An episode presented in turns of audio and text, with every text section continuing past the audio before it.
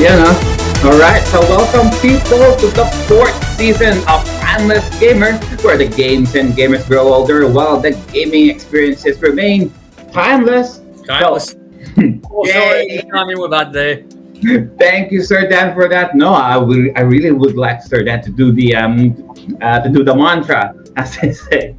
So uh, these guys are uh, so this uh, show, guys. This is your weekend podcast show that discuss everything about video games, of course, brought to you by the beautiful people from Pinoy Retro Gaming.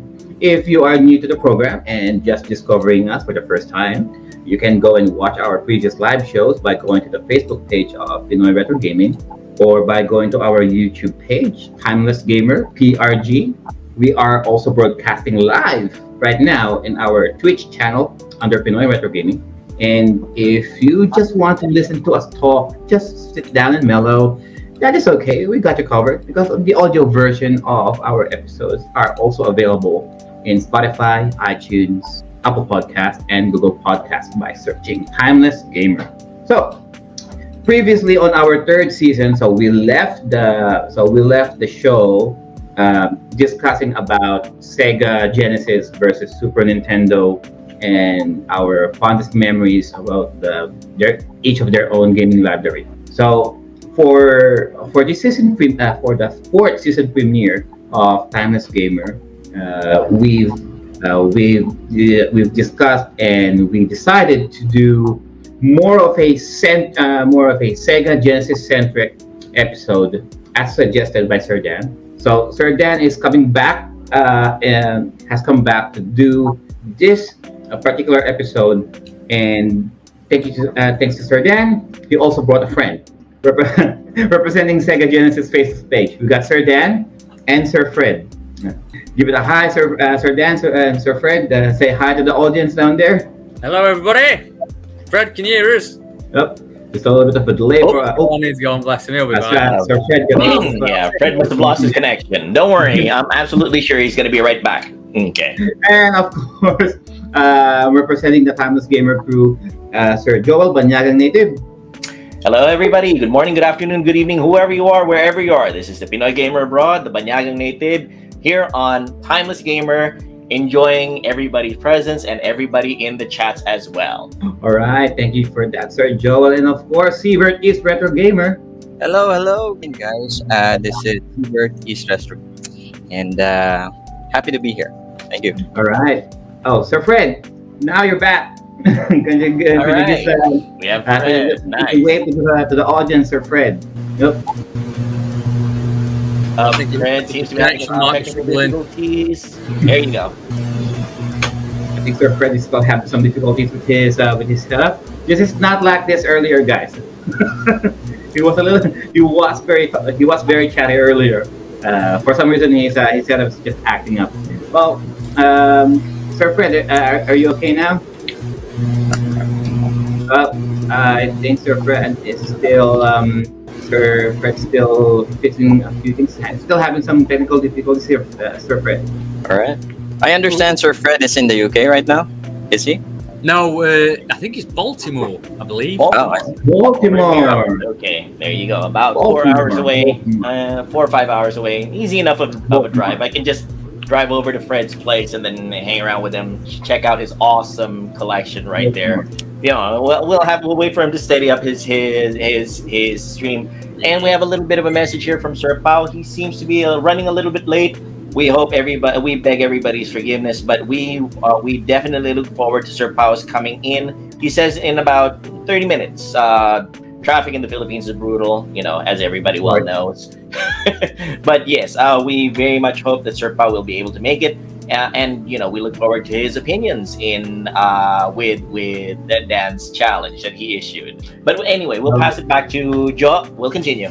So with Sir Pao, so Sir Pao has been on this show for the for the last two shows, and on the previous episode, uh, in in deciding to do this particular episode here, that we're doing a Sega Genesis Mega Drive centric show, Sir Dan here um, issued what a challenge, or not, not even a challenge, but um, he suggested uh, to Sir Pao to play some uh, some a few notable Sega Genesis Mega Drive games that he should play for the first time. He uh, Sir Pao is the person um, from the outside looking in in this particular uh, in this particular episode. So it would be a very ni- uh, very interesting take for someone who um, who hasn't re- who is not really in tune with the Sega Genesis Mega Drive games. And I as well, actually, I, I took the challenge as well. I took the challenge as, well, as, as much as better as I could, you know. And Which is and I even wanted better. to- Now we've got to two it, yeah. Yeah, now we've Two got two people. whose Right. opinions are going to be unique in terms of coming into the Sega Genesis Mega Drive fold. All right, Joe, continue. and and mind and mind you guys, uh, mind you guys, I tried my best to at least, fi- uh, not really finish, but uh, to at least get to uh, just to get past the first level, the first stage, as much as I could. You know? um, there's uh, there's this lingering, there's this dormant feeling in my heart that why I uh, why I love and hated Sega Genesis Mega Drive. All right. And anyway, uh, Sir Fred, uh, are you are you okay? Are you okay now, Sir Fred? Can you hear us now? Yes, I can hear you. Uh, There I you go. lost the connection. That's perfectly fine. Uh, let's have Fred introduce himself a little bit. Okay. So Fred, go. Um, please tell us. who- Uh, please, uh, please introduce yourself to the gaming community that we have here. Um, since uh, when have you started gaming and collecting? Because I think Joe mentioned that you have a uh, and Joe mentioned that you have a nice collection over there. Especially, I can see it in the back. So, uh, Sir Dan, uh, Sir uh, we leave it to you. Thank you, thank you. Uh, yeah, I started collecting and gaming long time ago, back when I was a little kid, about 1979 maybe. I started with the Atari 2600, and I liked that very much. Then I progressed on to the Nintendo Entertainment System, and I liked that even more. But it wasn't until I got the Sega Genesis that I finally experienced. I finally had the true arcade experience at home as a kid at least in my opinion. And so ever since then, the Sega Genesis has been my favorite console of all time. Man of fine taste. I'm sorry, go ahead. A man of fine taste. Mm, a man of fine taste. Man taste. of fine absolutely. taste. Man of fine taste indeed. All right. So thank you for that, Sir um, Sir Fred. So we will hear more about Sir Fred and his take on the Sega Mega Drive Genesis games. But how about the chat at that? How are you all doing down there? Uh, Sir Emerson Bulawan, Lera Senires, Ayan Vitangkol, Miss Lay Roxy, Arsen Mendoza, Juan De Marcos, Sir Paulo is on his way, Sir Jansen, Dan Dice, and who else did I have? Mr. Matt Bustle also in the chat. Hello, Matt. Matt nice to see you Bustle. right Hello. there. All right. All right, so let's get on to it because people are uh, because uh, the panel here have things to do and places to go. All right, so let's start with so uh, we will use Sir Dan's uh, suggestions of games. So we decided to do uh, we so we decided to go with Sir Dan's suggested Sega Genesis Mega Drive titles. Uh, so he just he suggested two games um, that he uh, that he thinks that uh, are notable or at least memorable, at least to him, and um, each per each per genre actually. But I'm not sure we have the uh, I'm not sure we have the, uh, the uh, enough time to tackle everything. So we will just tackle one game per each genre. So Sir Dan's um, as per suggestion here. You've got to go So- to, start with, mate. You've got to go Yeah. Of Rage 2 for the beat 'em up genre. It's the most popular uh, in the group that uh, that I manage. It's the most popular game, really, uh, and I'd, I'd say that if anything represented the, uh, the Sega Genesis, you know, a- as an overall game, it's that because it is a a arcade beat 'em up, pretty much finely tuned. I actually myself, I prefer the sequel Streets of Rage 3, but Streets of Rage 2 is the most popular and the most polished. So my uh, that's Yeah. So we're I only- starting off Streets Yeah, of Rage 2. All right, Streets Sir Joel, what can you tell us about Streets of Rage 2? Me, my, I have Streets of Rage 2 is amazing. Uh, Streets of Rage 2 is is awesome. It definitely was a step up from Streets of Rage 1. I only have one beef with Streets of Rage 2. It's the fact that more often than not, you make a mistake in pressing the the initial button, and you have you have the guy, you have the car coming right in and shooting the bazooka right into your into the into the field of the enemies right off the bat. It, it, it's it's not really a it's not really a beef per se. It's like you know my, a silly me kind of moment. Like that was my most powerful attack. Why did the heck did I why the heck did I use to uh, use it on these you know these scrubs right here, the very first guys? But and and in general, Streets of Rage 2 was an awesome, awesome beat 'em up. And like Dan says, uh, his uh, the the beat 'em up genre really showcased how amazing the Sega Genesis Mega Drive was in terms of performance because when you got used to arcade performance, when you went to the arcades and everything, you saw how vibrant and how quick everything moved, and how not disappointing. It- It's a little bit um, it's a it was a little bit different when it came to the Sega to the Nintendo Japanese Famicom NES experience. But when you jump hop onto the Sega Genesis part, it felt almost one to one with the arcade experience. That's my opinion of it. And uh, as an aside, um, uh, compliments to Dan for his list. Uh, for those of you who are who are um, who might be coming in, Dan provided a list of, of 24 games of uh, one two games per genre. A really comprehensive list, if you ask me, and a very good list of if you're gonna get get a taste of what the Sega Genesis Mega Drive era is all about. His list is top notch. If you guys want to get into his list, uh, we'll post it in the chats, and you guys, if you guys want, you can check it out. So that is my opinion of Streets of Rage and the beat 'em up. Back to you, Joe. All right. Uh, thank you for that, Sir Joel. Before we lose Sir Fred again, Sir Fred, what can you tell us about Streets of Rage 2? I'm sorry, my browser keeps crashing. I lose the audio and then I can't hear what you guys are talking about. Mm. So, um, So we're just talking about Streets of Rage 2, Sir uh, Sir Fred. Uh, starting out with beat 'em ups. So what can you tell us about Streets of Rage 2? I don't suppose Rage- you got one at the back. Streets of Rage. I Rage have all of the Rage games in some form or another. Uh, Streets of Rage 2 is probably the best one out of the three. Uh, the first one, you know, is a classic, and there's nothing wrong with that one. But Streets of Rage 2, they improved on everything. yeah, yeah. Streets of Rage 3, nothing wrong with that one either. But I feel like it was maybe a little too much, uh, more gimmicky than the other ones. But That's true. the, but the second one, the second one was the perfect. All right. Thank you for that, Sir Fred. How about Sir Sievert? What, what can you tell us about SOR2? Um, I actually agree with all of them. So I've, I've nothing to say but agree with, with Sir Fred and Sir Dan. but uh, Sega was Sega actually that the uh, Streets of Rage 2 is more polished. I agree with that. And uh, I had fun playing Streets of Rage 3 as well because having the new characters like Sammy and Doctor.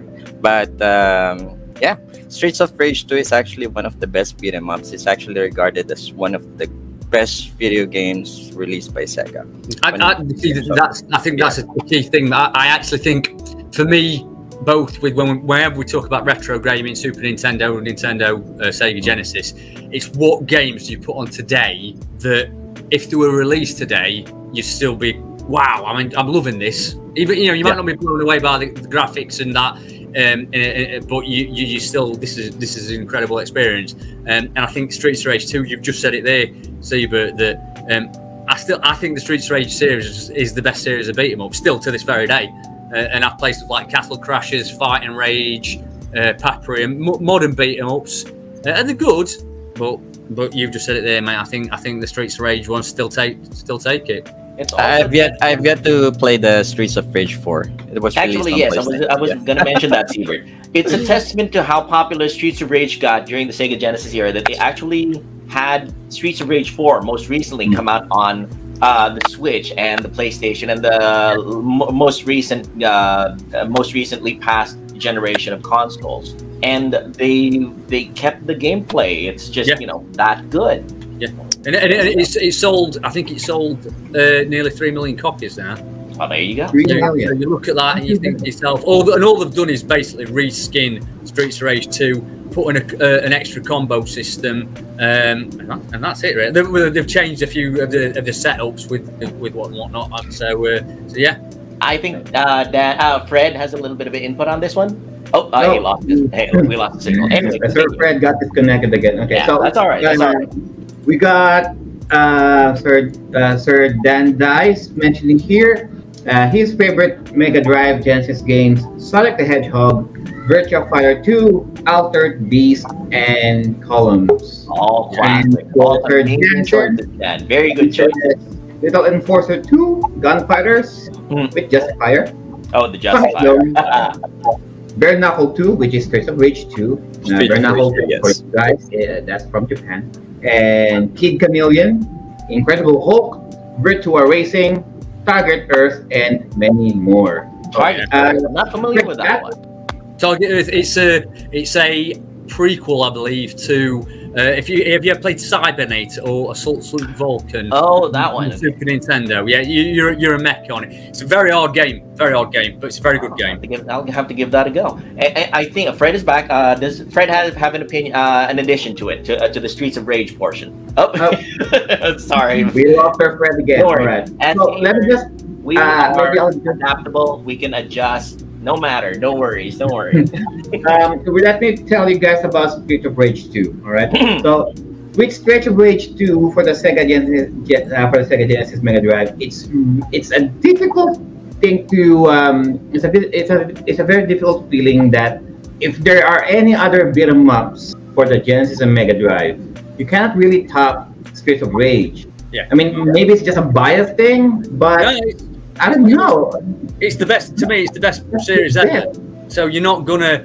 Um, I do think the Genesis is strong with beat 'em ups. Um, I think, like I said, that's why I put Golden Axe as a second on the list because I think it is uh, Golden Axe. Golden Um, Axe. There you With go. respect to Golden Axe, I, I'll I'll give them Gol- Golden Axe. But with Street with Streets of Rage 2, despite of being such a linear game, um, it's just that uh, the stage design is, a little bit more vibrant. Uh, well, uh, to be fair, Golden Axe, uh, Golden Axe 2, um, it's set in a what in a very primitive medieval setting. What all can you expect? With Streets of Rage 2, they implemented a lot more colors. Uh, there's day and night setting uh, for each stage. Uh, you got memor- you got more more colorful, colorful in a way of character design with their bosses. Yeah, yeah. Each of them have their own different style of fighting. Very frustrating at first if you're playing Streets of Rage 2 uh, for the first time. Oh, let me tell you this. I have not played Streets of Rage 2 completely, not Oh, since should. first year of high school.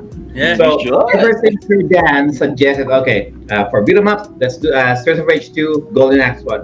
So, Mm. so, so here I was play. Uh, okay, so I'm, I'm trying to stream up each and every one, and I'm like, but and I'm and I'm thinking, if I play Streets of Rage 2, there's no uh, there's no telling when will I gonna quit. And just one playthrough, I I reached level eight, and I only and I I reached level eight with nine lives, no cheats, no whatsoever. And then Mr. X, was Mr. X, yeah. So Mr. X pretty much clobbered me the whole time because he kept on chewing, and I only had to, and I only had to use one continue. That's it. Then I was and I was able to finish the game. And I said, shit. All right, that's that's that's almost what an hour and 30 minutes of playthrough, and I haven't even started with the rest of the games that Sir Dan suggested. I mean, I already know what I'm. I already know what I'm going to expect with Streets of Rage 2, but I still Yeah. play the game, and and out of all of the games that Sir Dan suggested, it's the only thing that I it's finished. probably And I haven't it's game probably for- the easiest one. like like two decades ago. I haven't I hadn't played I haven't touched Streets of Rage 2 in in two decades, but I, I was still I was still able to finish everything. I was still able to find all of the hidden one ups. Mind you guys, there are hidden one ups. Um, it's just a testament of how often I played that since I was a kid. I remember I'm like, I know there's a one up here somewhere, so I keep crouching down, all corners because I I know it's somewhere here somewhere, and I was able to find every every single one. And yeah, that's Streets of Rage 2, guys. Well, I think, I think, Um, I think out of all of them, to me, it's probably one of the easiest, if not the easiest, on the list. Uh, and that's one of the things that else we, we spoke about in the last episode. A lot of modern gamers, you know, get put off by too much difficulty. Uh, and Streets of Rage 2 has a lot of accessibility. You know, most people will pick it up first time and get, you know, at least a few stages into the game. Um, and but that's still impressive. You you remembering that after 20 years, mate, and finishing it straight away. I am such a nerd of it. Uh, I'm such a simp for Sega uh, for Streets of Rage 2. With all due respect, with Golden Axe, uh, with Golden Axe. I mean, hey, uh, with with Street of Rage, I could have played Blaze, right? Uh, I could have with Golden Axe, I could have played. Who's the girl? Tyris. Is Tyris, uh, see, Tyris, Tyris flew. Tyris Tyris. Flynn, Yeah. right? Um, They're right there. Mind you, guys, uh, those two girls helped me with puberty. All right. Yes, yes. All sleepless nights back when I was teen, uh, was, I was a preteen, all right. Uh, all of the pixelated goodness right there and there. That's my man. That's my man. and and with uh, with Street of Rage 2 and uh, the panel uh, the panel is right about this. With uh, Street of Rage 1, it's a basic, uh, it's a very linear, um, not much of diversity diversity beat 'em up game. For a special, it's just a police car, it's just a police car shooting things. That's it. But with Street of Rage 2, I don't know. Maybe they took a page from uh, from Final Fight that each of them have their own unique uh, move list now, Mhm. their own special moves, and and maybe that's why it's uh, between SOR two and SOR three, a lot more people are more inclined to like Rage two better because that's the first game out of the out of the trilogy that introduced the special moves. Good shout, mate. It's good. It's, it's, yeah, I think that's a great shout. Um, it's it's. I, th- I, I actually can't remember. it- Final Fight. Um, they have small like differences between like Haggar as a pile driver, but I can't remember any other games introducing the, the special moves like Streets of Rage did before that. You know, I mean, you know the, the actual special moves like uh, um, you know Blazer's Hadouken or Short Hadou- Hadouken. Um, so yeah, that's that's a very good shout, mate. I wanted to finish this. I want to finish the game as fast as possible, so I chose Max. Right. Say what you will, he, he is slow as fuck, but he gets the job done. He does. he does. All right, so let's move on with the next genre. Uh, we'll go with the shooters. Uh, Yeah. Sir Dan says Thunder Force 3 and Hellfire. So, who among you guys played Thunder Force 3 and Hellfire?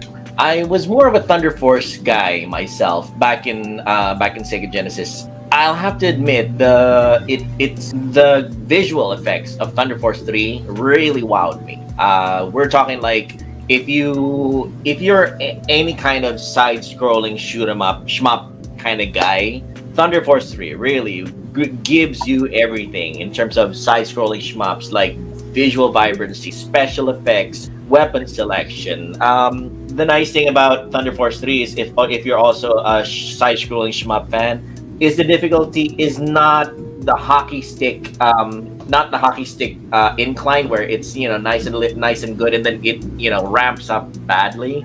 The nice thing about Thunder Force 3 is that it has a nice general hard hardness incline. It's not challenging to the point that, that you would say right in the middle of it, ah, screw this, I, I can't do this. No, this Thunder Force 3 eases you into the side-scrolling shmup genre, and personally for me, I'm not very good when it comes to Twitch games, like I term them. But Thunder Force 3 was really right up my alley. It it had a good balance of difficulty, it had great visual effects. Even my daughter Alexandria, when I was playing through it, really got into it, and it's the kind of game that it's really uh, it's the kind of game that you would show somebody to uh, who is unfamiliar with the Sega Genesis and Mega Drive and say, "This is what you're missing out on when it comes to quality games." Thunder Force 3. If anybody's at all interested in side scrolling shoot 'em ups, this is the game to try. Back to you, Joe. Oh, uh, I think Joe might have uh, might have um experienced. gonna- Away we go. Thunder Force a three. little bit of a- yes, we have the footage here showing right now in the main screen. Uh, for those of you who are in the audio portion of the podcast, you guys truly are missing out. you guys should catch us live with the actual with the actual streaming of of our of our podcast timeless gamer. So for those of you who are uh, are in the audio podcast right now let me describe what's on screen. Uh joe is showing thunder force 3 for sega genesis. It's it really the, the the special effects in the background. The thing about side scrolling shmups is that you tend to focus mainly on your ship. And anything and anything around it tends to blur into the background and you t- tend to not notice it that's not the case with Thunder Force 3. When you have a look at Thunder Force 3, all the effects in the background really pop out at you, and there's so many things to have a look at. That works both to its advantage and disadvantage because of the fact that you know you see parallax scrolling in the back. You see little things flicking in and out. You see a lot of different happenings in the background, and visually it's a feast. But at the same time, it can be it can take your attention away, and before you know it, you've lost the ship already. Wouldn't you agree, Dad? Yeah, right. So I'm, I'm gonna you're gonna have to bear with me on this one because this is possibly my favouriteest game ever. so uh, to say I love it is an understatement. I think is uh, an absolute masterpiece. Um, I, I think that uh, you, you've already touched on very key elements: superb parallax scrolling, superb graphics, uh, fantastic difficulty curve. Because it is quite for a shoot 'em up. Uh, it's quite a, a, an easy game, really. Um, it's got a challenge, so you can get your teeth into it, um, but it gives you a lot of extra lives and there's a lot of shield placements. So when you get them shield placements down, you can progress quite nice and steadily. Uh, but the difficulty levels, the extra ones, give you a real nice challenge. You play this on Mania, you've really got to work to, to progress, so, so it's fantastic. What absolutely knocks it out of the park for me is the soundtrack it's an amazing. When I say amazing, I mean I, I, I, I can listen to this um, just by itself over and over again. It's a very metal soundtrack, a very rock uh, orientated soundtrack, and it is you're just constantly stimulated by these visuals, by the music, by the speed, by the action. And I'm a, I'm a Twitch player, like I'm, I'm an arcade player, so I, I like, I like, you know, I'm, I'm, changing gears, I'm shooting, I'm watching things fly past me, I'm hearing all these beats go off, and I'm, I'm like, Ugh! doing it 30, 30 years, and it still makes me buzz every time I play it. So it, it's just, you know, that that's uh, yes, I am. I like the game. I think it's fair to say I like the game a lot. So uh, anyone who, who, even if you don't like shoot 'em ups, and you find it quite difficult, this is one to give it a, a, a go on because you also get a stage select, and on the stage select, that even if you're not great at shooting ups, you still get to experience um, uh, pretty much you know 75% of the game just by going through the stage selectors. Yeah. You know what? I, I feel a bit embarrassed with what uh, Dan just mentioned about this game being um, easy. I, I, really suck with shoot 'em ups. I, have been playing uh, R-Type Delta and all those uh, shoot 'em up games on the PlayStation, mm. and uh, this is one of those games I played in with with, uh, with Sega. Yeah, you can choose uh, levels, but uh, I, I guess shoot 'em up is not my thing. I, I really suck at it. That's perfectly fine. But, the, but the music, I agree with the music. I can just play with the music and just. But uh, gameplay wise, I suck with. I. I it is to be fair, mate. It is one of the. It, it's that's what I love. I love about it because it seems hard when you first you know when you first play it you lose a lot of lives because it throws a lot of surprises at you um, but there's a great you know the more you play there's a lot of space to learn. Whereas a lot of shoot 'em ups keep it tight to learn. You've got to make it perfectly, or you don't get there. Whereas, whereas Thunder Force Three is more forgiving. I'm not saying it's forgiving, mm. but it's more forgiving. Um, so yeah, I mean, I, I can play it, mate, and I can get me, you know, I can get my butt kicked on it. Um, if I if I forget, it's what most shoot 'em ups do it anyway. But if you forget something, once you lose your first life and a few and a power up, you you you lose you you start losing more lives and you spiral. Uh, but th- but then you can play. I played it other night, uh, and, I, and, I, and, I, think I lost two lives on it. I, I ended up finishing with, with, 15 lives. I only I only played on normal level. I wasn't playing on hardest level. Mm. Um, but that unpredictability of also, am I going to get my arse kicked or am I going to blitz through it? Also excites me. Um, so yeah. Sorry, I told you I would talk too much about that one. Nah, that's perfectly fine. Like that we love it actually. We absolutely love the input, and Oh, um, for those of you who are intimidated with um, bullet hell type of games, this is the perfect game to start to ease yourself into it because it's not a bullet hell type of game. It's it's the kind of game Really? that will do whet your appetite. I would say. It'll whet your appetite for more okay? because it, uh, like Dan says, it's not as brutal. It's a little bit more forgiving than Yeah. the other the other shoot 'em ups. Oh, comparatively, I guess it would be a little bit. Uh, it would be like uh, the classic Japanese Famicom NES game, um, Gradius. Uh, if anybody remembers. Raiden. Raiden, yes. Uh, yeah, Gradius. Yeah, but um, Gradius. uh, yes, without the Gradius. without the Life Force. Life Force. There Alright. you go. Yeah, that's it. Cho Aniki. Um, with Thunder Force 3, I take umbrage. Really? For that, this is an uh, this is an easy game. Go ahead. Um, tell us your opinion. with all of the games that Sir Dan suggested, um, I, I may not I may not have finished all of them, but it, they did leave me some uh, first uh, first impressions. With uh, with Thunder Force Three, as being shown here right now, uh, it, it's uh, it reminds me of it's Life Force and Contra mashed together. Um, no, um, it, it's it's great just because it, uh, horizontal space shooter, of course, uh, with all of the surprises, all of the uh, all of the bosses here and there, but mashed up with Contra because it offers you with more ammunition, different kinds of ammunition, and it depending uh, and you can choose this ammunition depending on circumstances, whether there are enemies at the front, enemies at the back, enemies up or down, and with I've noticed that it's um, compared to Gradius or Life Force or Salamander. Um, with this one, I'm not sure, but it um, it's not as very generous in giving you power up compared to those games. In comparison to Contra as well. I mean, every once in a while, you you will uh, like every like, every 30 seconds or so, uh, there's one random thing that will offer you uh, that that will offer you a power up. And compared to Salamander or Gradius or or Contra, you know you know which enemies will give you a power up. Here, in Thunder Force Three, it, um, unless you unless you've been in over over over again, you'll not. There's no indication of which enemy will give you the power up. With Life Force and Gradius, uh, for the first uh, for the first uh, for the first stage, there's this series of enemies flying right through, uh, flying right at you. Shoot them all, you'll, you'll get a power up.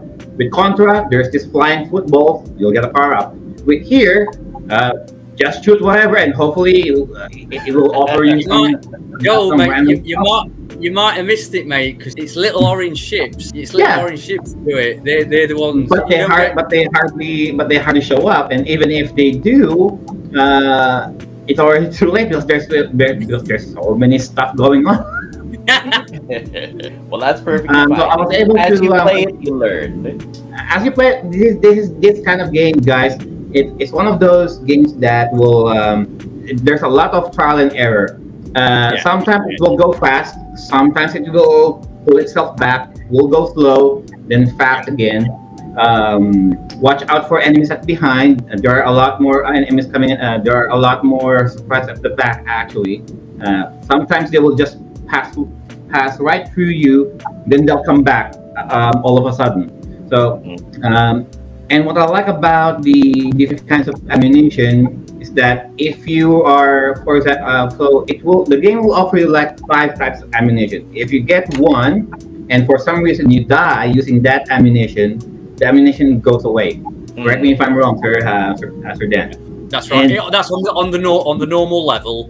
If you die, you only lose the weapon you're dying. If you play it on the harder levels, you lose all your weapons. You You lose lose all the weapons except for the blaster, the, the default, bra- uh, the default. Oh, so that's why I'm not familiar with that part because of the fact that I never play hard. I, if, if ever, as long as an easy option is there or normal, I always play easy or normal. no, no, yeah, I'm, I'm, I'm same with you, um, Sergio. I, I don't Yeah. play hard, the hard level. Mhm, yeah. I'm just here for the games. story. Yeah, especially with these kinds of games, guys, just play easy. I mean, uh, I mean, no, no one's looking. you're not you're not trying to impress anybody. Just play easy. See how you see how you like it.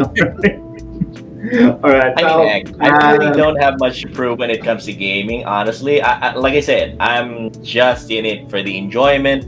For retro games, I'm just having a look at what this uh, the stuff that I missed out on during the time that I during the time that I missed out on it.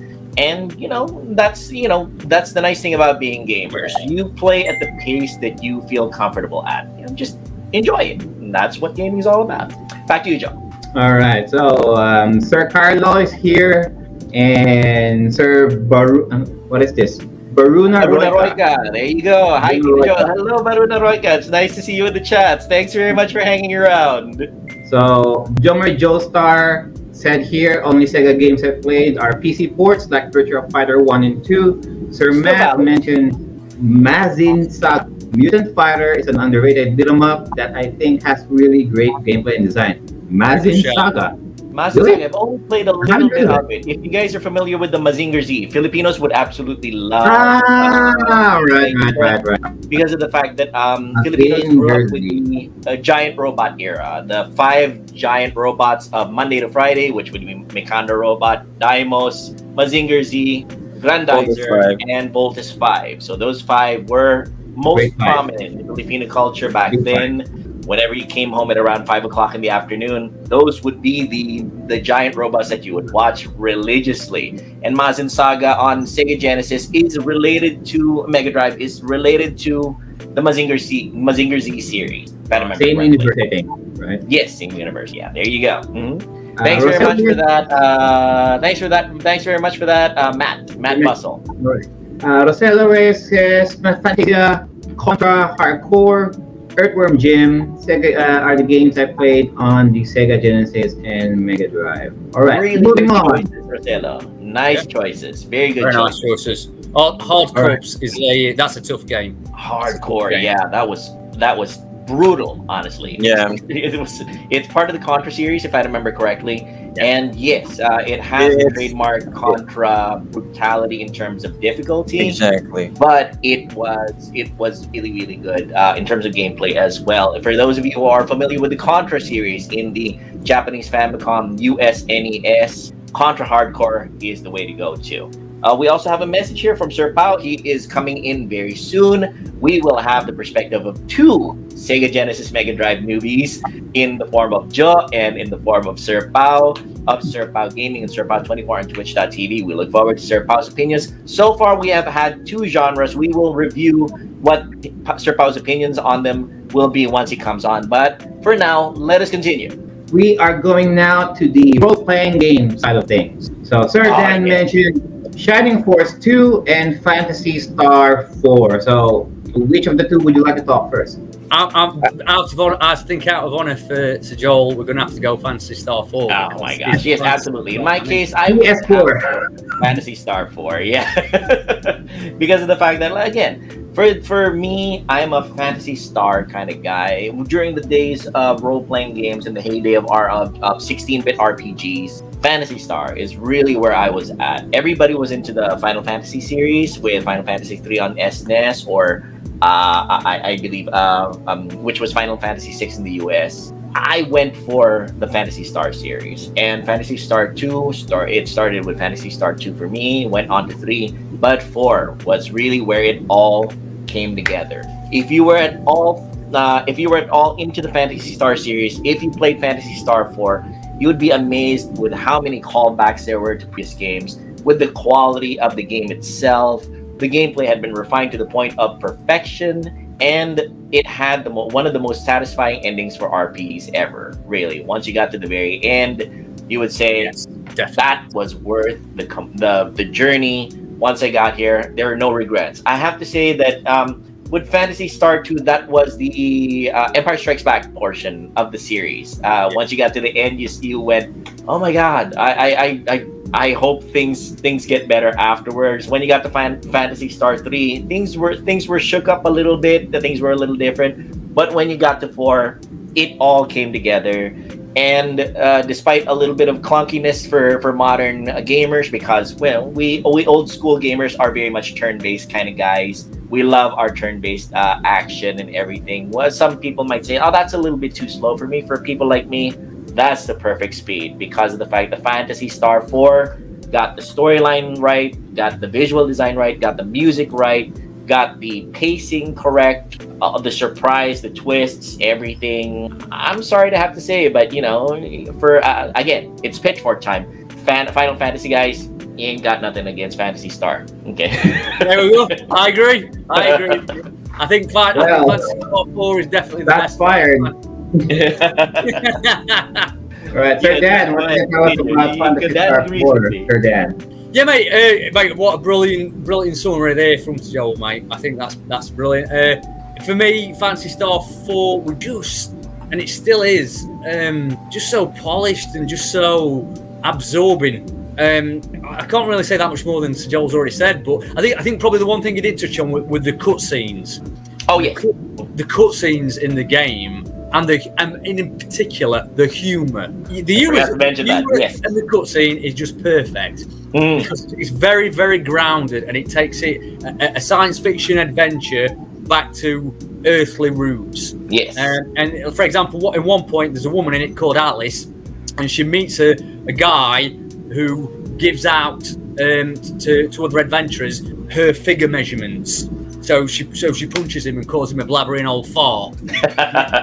and, and it's those types of uh, uh, bits of humour and that uh, with the with the great presentation, cutscenes, and story that um, that make it. And and like Sir Joel says there, there's a, a there's a twist in it in particular that a lot of people remember Final Fantasy Seventh. Mhm. Or four did it first, Yes. and and it, and I you know that was my. A lot of people talk about the Aeris moment and and other bits in Final Fantasy Seven being wow, blowing your head off. I, that, that's what I experienced with Final Fantasy Four, and got that satisfying ending that Sir Joel talks about as well. Yes. So how about you, Seabird? What's your opinion on it? Well, um, I hate to say that, but I, I don't play RPG games, so Mm, it, that's it's not my yeah. Because uh, I'm not into that grinding, uh, leveling up. But um, I, I've tried several RPGs back in the days, like Final Fantasy, of course.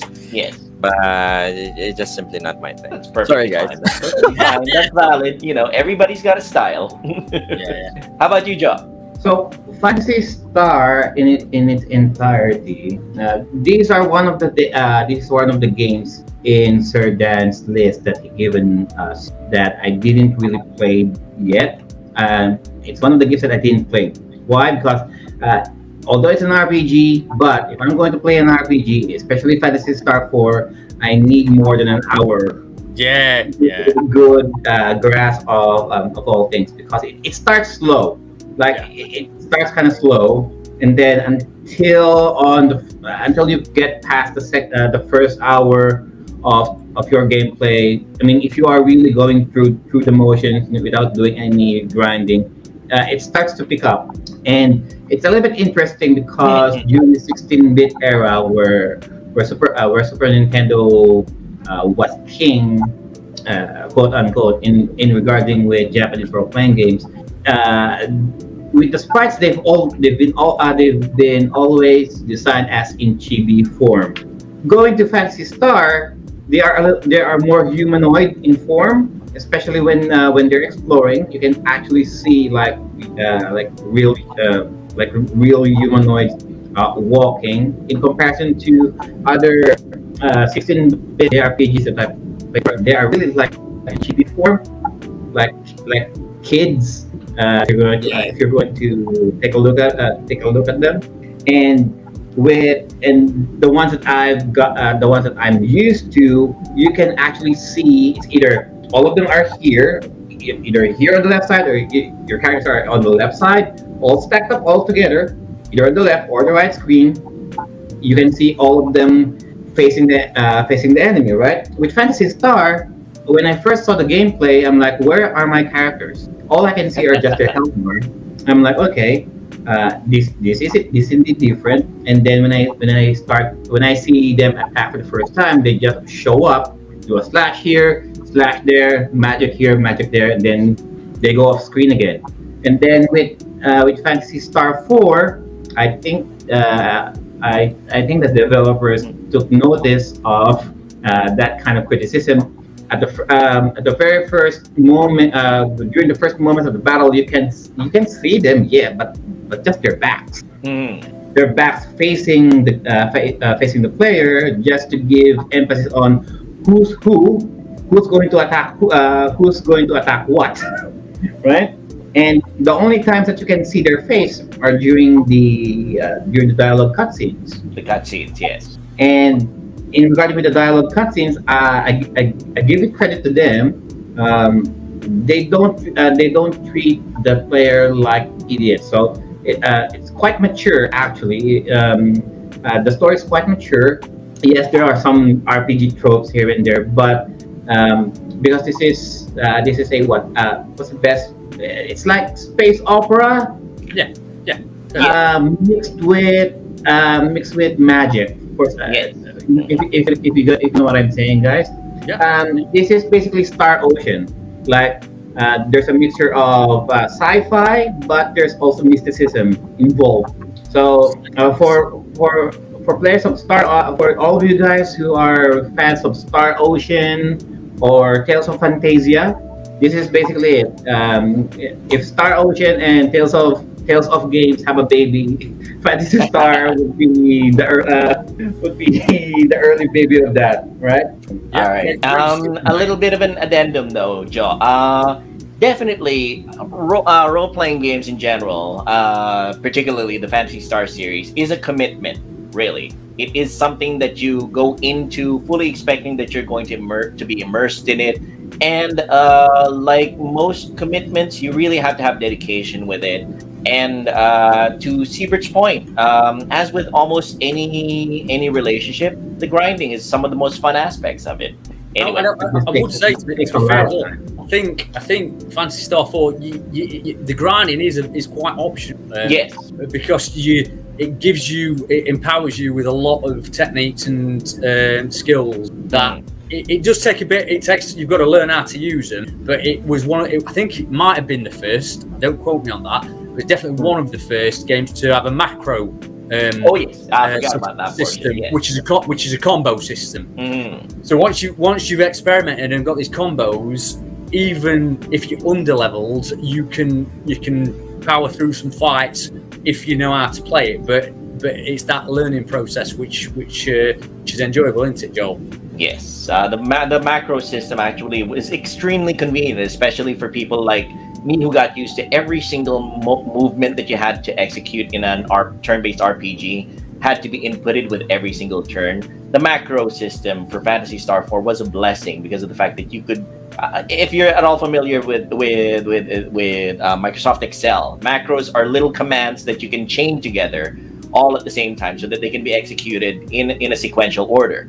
In this case, Phantasy Star 4 implemented that and it took out a lot of the what's the right word for it? It took out a lot of the um, drudgery in inputting commands for Phantasy Star 4 and you went through the game, you know, with lots of fun. You had a lot of fun doing it. Yeah, that's why I, that's why I like turn-based RPGs more. I mean, Mhm. With every special move, with every special magic, just press a button, they just do it. Unlike the modern RPGs that you have now, uh, you have to go right straight to the. Uh, you just go straight to the opponent or go uh, go keep your distance, mash a few buttons, and then they and then they do it. I mean, yeah, sure, i- i- Mhm. it's a different kind of gameplay, but every once in a while, you just can I just can we just make it simpler? All right, We, have, we have a message here from uh, Viraj uh, Katwadia. There you go. He says, I beat this game on my Mega Drive Mini. Perhaps the best RPG on the Mega Drive. Completely agree with that one, Viraj Katwadia. And we also have a message here from uh, Randil, Randilza Muit, who says Star Ocean was inspired uh, by Phantasy Star.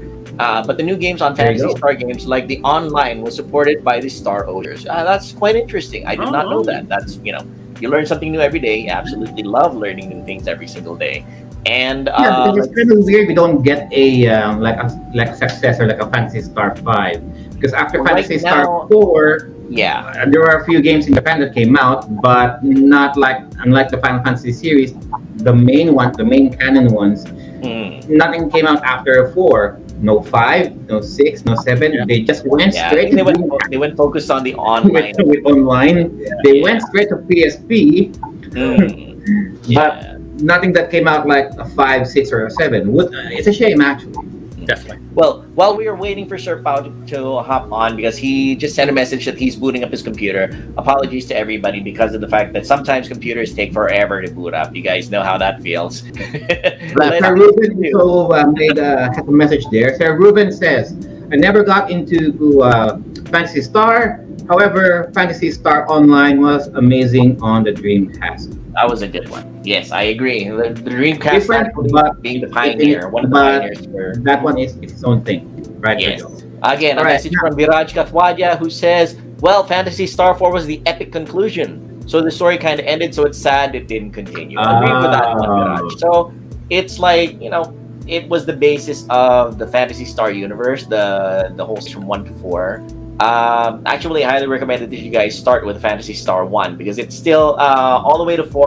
It has callbacks all the way to Phantasy Star 1. If you guys that are at all, fam- uh, at all interested in RPGs and Phantasy Star, start with 1 and if you can if you can get hold of the english translation of phantasy star 1 on the playstation 2 so much better Yeah. all right How, how long? How long have you finished that game, Phantasy Star? phantasy star 1 uh, with phantasy star 1 it generally takes about 20 20 hours or so i'd say would you would you say would you say the same dan Yeah, but uh, Hours? yeah, around 15, 20 hours. It depends how familiar you are with it. First time around 20 hours, is that right? Uh, I Yeah, thought you're- I about thought you were 20 going to hours. say It's not so bad i mean you plunk in two to three hours a day have it done in a couple of weeks you know there you All go right. and all right Move let's it. continue with the next So um, with the next category which is Platformers. And according to Sir Dan's list, he flew, uh, he put in Sonic 3 and Decap Attack. So Yes. uh, among the two, which do you want to talk for uh, talk about? We're going first? after the Sonic, aren't we? We can't knock the Sonic. You know what I mean? Yeah. Also, in line with the fact that Sonic. Sonic 2, the movie just came out and has been getting rave reviews. It looks like Seabird is all gung ho for starting off the conversation. Seabird, let's get, let's start with you. Yeah, this is the reason why I love Sega. It's the platformer game, Sonic. I grew up playing these games, and uh, it's one of the reasons why I actually wasn't playing Sega for the past couple of years. It just uh, nostalgia kicked in, and I started collecting Sega. That's why I, I, I- have stuff. But this these are the reason why I am into Sega, and and uh, it's because of platformer game, Sonic. Sonic was my um, it's more like my icon back in the days because um, I grew up playing Nintendo. Family computer here in the Philippines is very uh, popular back in the days. But uh, when Sega came in and and Sonic got introduced, i- it's I'm like a kid. It's like um, I, was so amazed with it that uh, I was playing with with kiddie games back in the days, and and Sonic was like. Uh, very different and, and, and it, it's it's something that uh, I, I've been hooked up ever since. So 30 years, and I still love them. And um, Sonic, the music, the, the characters, the, the story, the gameplay. It some kids think it's a child's game. It, it's it's it's one of the defining moments uh, why Sega is very popular. Sonic 3 is one of the best-selling games, by the way, Yeah. and uh, it, it has the best music. Same with all the Sonic games, and um, it's not a brutal. Uh, it's not really exactly that hard, so it can be difficult at times, but uh, it it's it's a fun game. And uh, Sonic, Decap Attack, those are the types of games I'm into. Back to you, Joe. All right. Uh, how about Sir Dan? What can you tell us about Sonic 3? Well, I put Sonic 3 um, because the, the after Sonic 3 there was actually Sonic and Knuckle, um, which is a more expanded version of, of Sonic 3. It was an attachment card. Um, but I think Sonic 3 is a better place for people to start because um, Sonic 1, I'll be honest with you, I'm, I'm, I'm a huge Sega fan, and Sonic 1 I didn't really like that much. Um, I thought it was okay, but, but it, you could tell to me that it was a good ideas, not quite fully fleshed out and implemented. Uh, Sonic 2 brought that on a lot, and Sonic 2 is a lot of people's favourite. Um, but to me, Sonic 3 is the game where it all comes together, where all the ideas um, and all the um, uh, design aspects all intertwine to make what Sega, uh, you know, really, really wanted to make all along. Um, and then you add, then you can grow on to uh, Sonic and Knuckles after. Um, t- to me, Sonic Three is just, it's just got some of the best level design out there. It is, it, you know, it's, um, I think it's quite amazing how it balances twitch with memorization. So you can run along, it's fast, it's exciting, and because you've essentially got infinite lives from the rings, you know, if you lose your rings, you collect your rings, so you don't, you know, you're not going to die. You can take it at your own pace. But once you've memorized where things are, you can. It's the perfect game for speedrunning, and you can you can blitz through it, and it's just a real real buzz to do it. So um, to, to me, this is one that if you're playing if you're playing Sega Genesis, you, you've got to give this one. Yeah, well, with regards to Sonic, um, if you're new to these types of games, I, I would suggest that you play the Sonic one first. It's Oh. because uh, it, it's it, they kind of polish it every every every sequel. Yeah. On Sonic, on the first Sonic, you, don't do the spin dash. When Yeah. you press down, then you press the button, so it it doesn't do the spin. So they improved that and added a new character with Tails. By the way, Sonic 2 is one of my favorite as well because it's the music that it, it's something that sticks on your mind. That the music is absolutely uh, amazing. And Sonic 3 is more polished. I agree with Sir Dan about it. And uh, it, it's it's uh, one, one of the best gameplay uh, to start with. But if you're new with Sonic, go with the first one and um, it, it and and eventually go uh, Sonic 2 and Sonic How about you, Sir Joel? What can you tell us about Sonic 3? Ah, let's see. Um, the thing about Sonic is this is one of those games that I I can honestly say that I regret not having begun because of the fact that my reflexes are terrible, and and um, I appreciate how amazing the the how speed how how speedy the whole thing is. When we did our console wars uh, episode, Sonic is the icon for uh, for that uh, the embodiment, shall we say, of the console wars because of the fact that during the time that the console wars happened, um, uh, Tom Kalinske uh, really tried to cook up, help, try to help cook up a character that would go head to head and at certain moments actually exceed Mario. We all know how, how much of a juggernaut Mario is worldwide. And Tom Kalinske, in a way, succeeded in creating a character that can go toe to toe, head to head against uh, Mario himself. So Sonic the Hedgehog, I I I tried to play a few of the games as as as they showed up, and honestly, I wish that I was I was good at it because the fact that the colors are vibrant, the speed is astounding, the uh, the gameplay looks uh, looks quite. Uh, quite challenging, but not challenging to the point of brutality at the same time. There That's seems to be so many secrets to be discovered to the game. And honestly, I, I just wish that I had the reflexes. Maybe my daughter Alexandra will be will succeed me in that, and she'll be able to play through Sonic uh, one, two, and three, and, and how many ever Sonic games there are as well. And while I sit down at my rocking chair and you know and yell, you know, turn left, turn right, you know, and wave my cane at her or something. but yeah, uh, that's Sonic. From the looks of it, is the epitome of edginess, uh, the, the cutting edge in terms of high quality games. This is like the game that this is the game series that really challenged Nintendo to up its game because uh, let's face it, there were a couple of times in the past when Nintendo started resting on their own laurels and they just you know they said all right we can just produce anything and the audience is probably going to lap it up sonic came along and showed them hey we're here to challenge you guys with much better stuff. And you guys if you guys don't you know if you guys don't uh, up your game we're going to eat your lunch. And sonic the series 1 2 and 3 it looks like really really went and did that. Uh, really gave the nintendo the middle finger and just Yeah.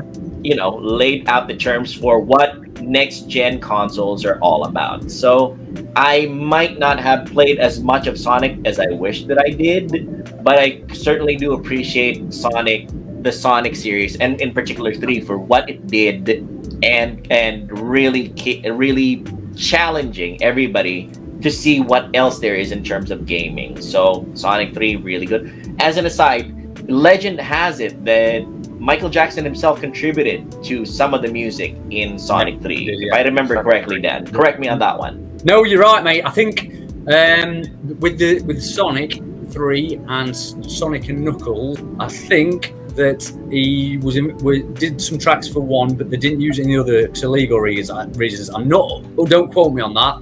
Not Yeah. 100% sure on that. Uh, but he definitely were involved, definitely because um, I think um, it wasn't. I think it was Eric Wahlberg, not yeah, Eric Wahlberg, who uh, he always tried to be in the studio when the celebrities came in for Sega games. So like when Joe Montana came into the Joe Montana football, he'd always try and be there. And uh, the day when Michael Jackson come in, uh, something happened. You know, his, his, his, his wife fell ill or something. I can't remember what. Uh, and he would go to the, come meet Michael Jackson. So, so uh, yes, he, he was involved, mate. I believe. So uh, with Sega 3, so uh, this is the first game that they introduced Knuckles, uh, and I and this is the the first Sonic game that introduced the Chaos Emeralds. Am I right? Not not on No, Sonic uh, 2. Chaos Oh no no. Chaos Yeah, on the- was the- 2. The Sonic 2 introduced us the um, the the Chaos Emeralds, but I think this um, I don't. Well, in Sonic 2, did, did they also have those collect uh, those um, those mini games where you collect all of the blue balls just to get a Chaos No, yeah, Emerald? different. y- y- In, in the Sonic Two, you had a uh, you were It's like, uh, it's like amazing, right? You, yeah, you were running. In Sonic in, in Sonic 2, um, it, it's the same. It, what do we call that mini game where Sonic's just running? Uh, its back is facing right in front of you. It's just Yeah. running like a cer- like a tube like a tubular uh, tr- uh, track. You just um, so you just runs, getting rings, avoiding the obstacles, and then eventually you'll get a chaos emerald at the end. Yeah, yeah, yeah. yeah. So Um, yeah, just it, it, it just a straight straight running track, basically. right? I think that's it. And uh, with this game, um, what the impression that I got, so with Sonic, uh, with Sonic Two, once you clear, uh, once you clear a, um, a particular, a particular section of the of the level, that's it. Then it goes fatal black like that. It goes fatal black. Air, um, area one, scene one, area one, scene two. So here, once you clear out the first section, it just goes straight. Like uh, like it doesn't go to fatal black. It just once you uh, once you reach the checkpoint, it just continues on. So that's a, that's um that's one of the different uh, that's one of the one uh, a few of the different things that set this game apart from Sonic 2. And with Sonic, um, truth to be told, guys, all ha- all Sonic had was his speed. Truth to be told, this is just a personal thing, right? Yeah. In uh, as Sega's answer to Mario, say what you will about Mario, right? At least Mario has other characters. Sonic, when he was introduced, he's just he's just only one, and all he had to offer was his speed and just running all uh, just running all over. Um, sure, uh, you, you can you can complete all of all of the stages without even looking at the other items, hidden items, all scattered all over the place. You can you can just do that, right?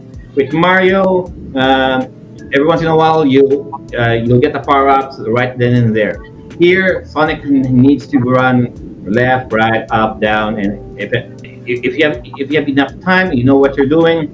You, you'll fi- uh, you'll find what you're looking for. You'll find the power ups. You'll find the the hidden passageways and what have you. And then Sonic 2 came out. You got introduced with Tails, cute character, right?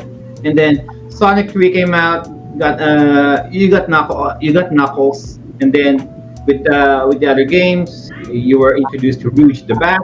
Love Rouge the Bat, by the way. Love the Bat the Bat. Love Rouge. Uh, you know me. uh, well, anyways, um, Sonic 3, I was able, uh, I was only able to, fi- uh, I was only able to finish up to, uh, up to the second stage before my continuous run out. Um, and this is not for the lack of trying. I mean, I really did. Um, especially on this, uh, on this particular level here, I didn't realize that you'll get a Chaos Emerald once you get, uh, once you get what, a hundred uh, blue balls. Such a weird way of saying it. Blue balls. Sonic It's something that you normally don't try to get, but you know, that's what it is. You know?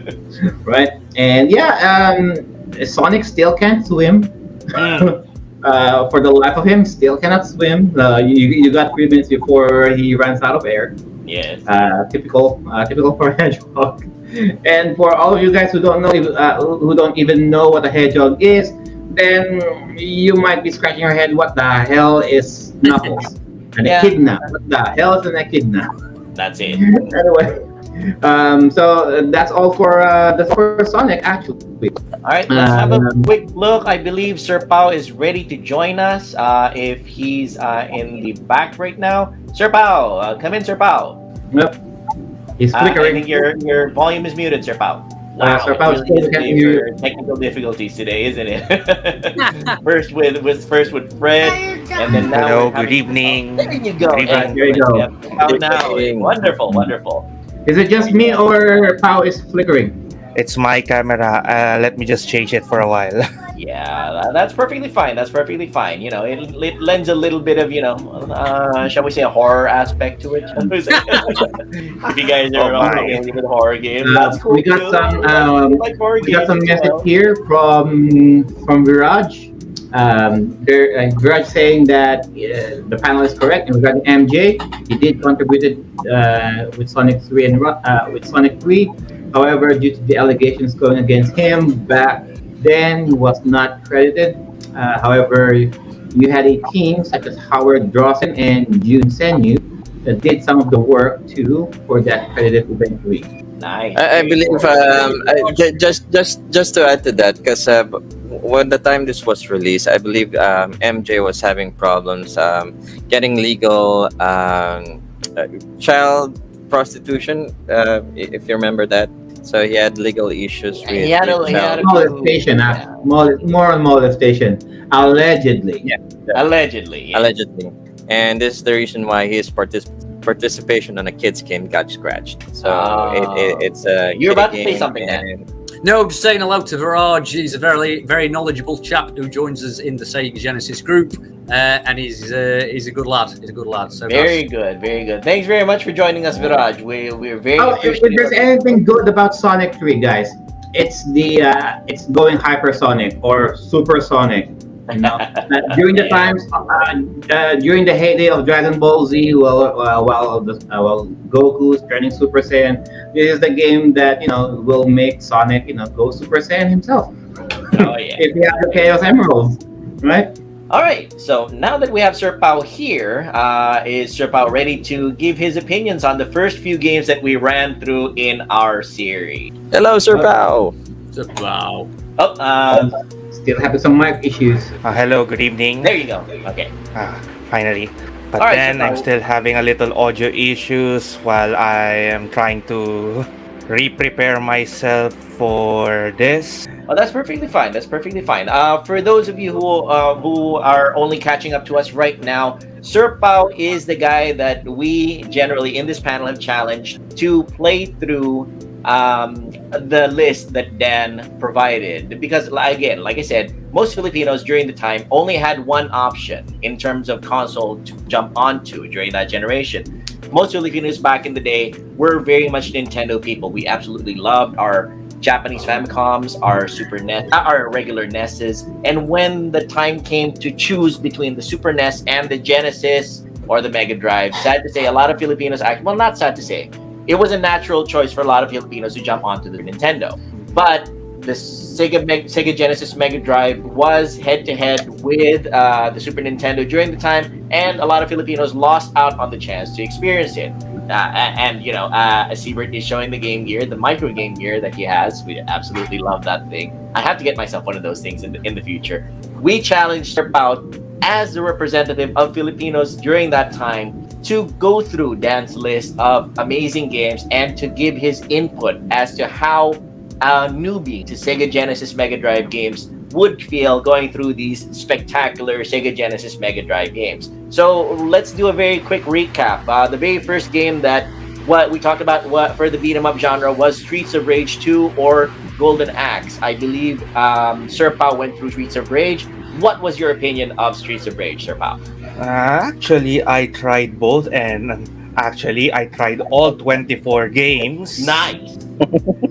just just to see my just to see myself get challenged and be cu- and because I was so curious as well on how these games are played. So let's start with Streets of Rage. Mm.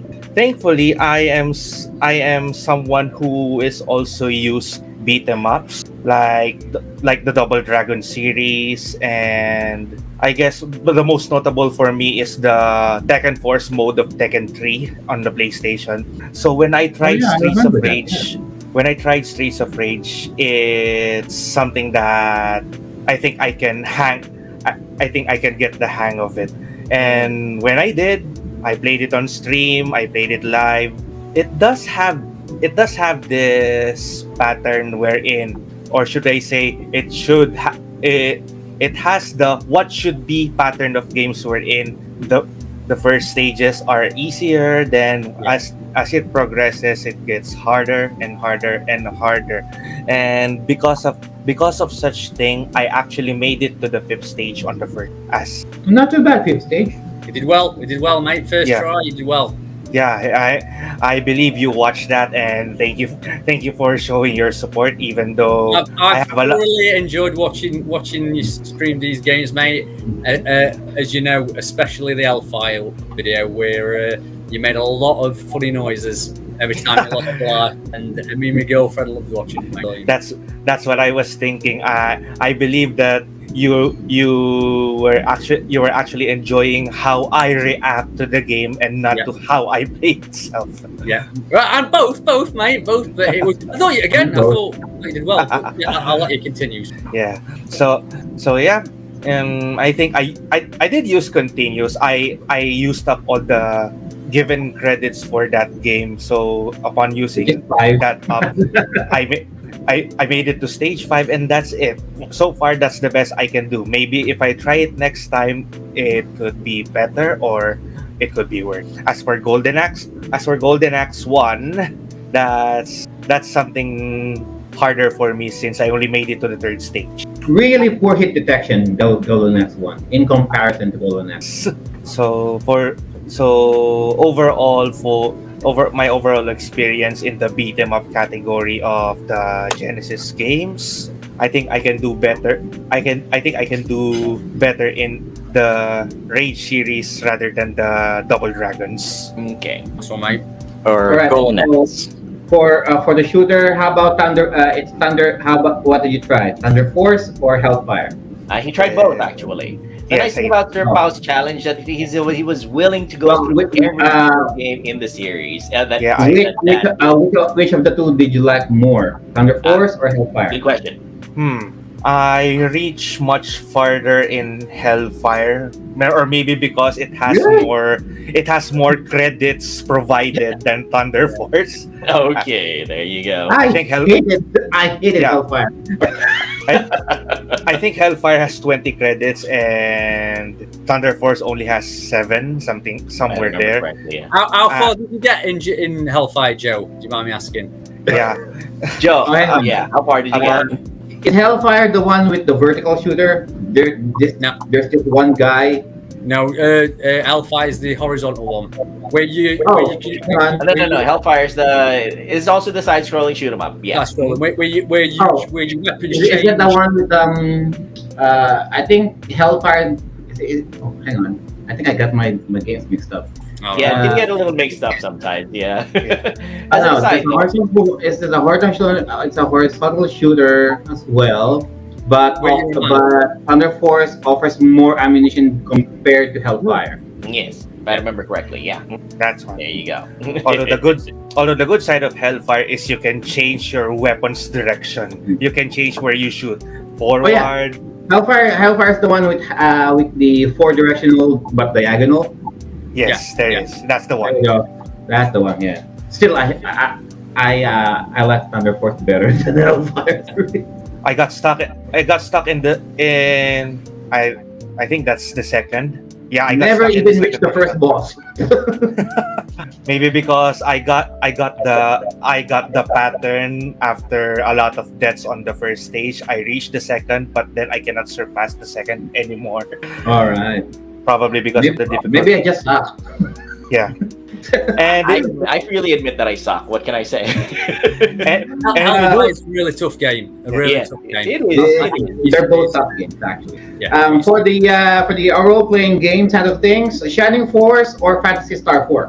Hmm. Uh, uh, the RPGs, I actually rushed playing this this afternoon. I didn't even play them. Yeah, because Before I, I- I can't before do I justice even- if I played Rush.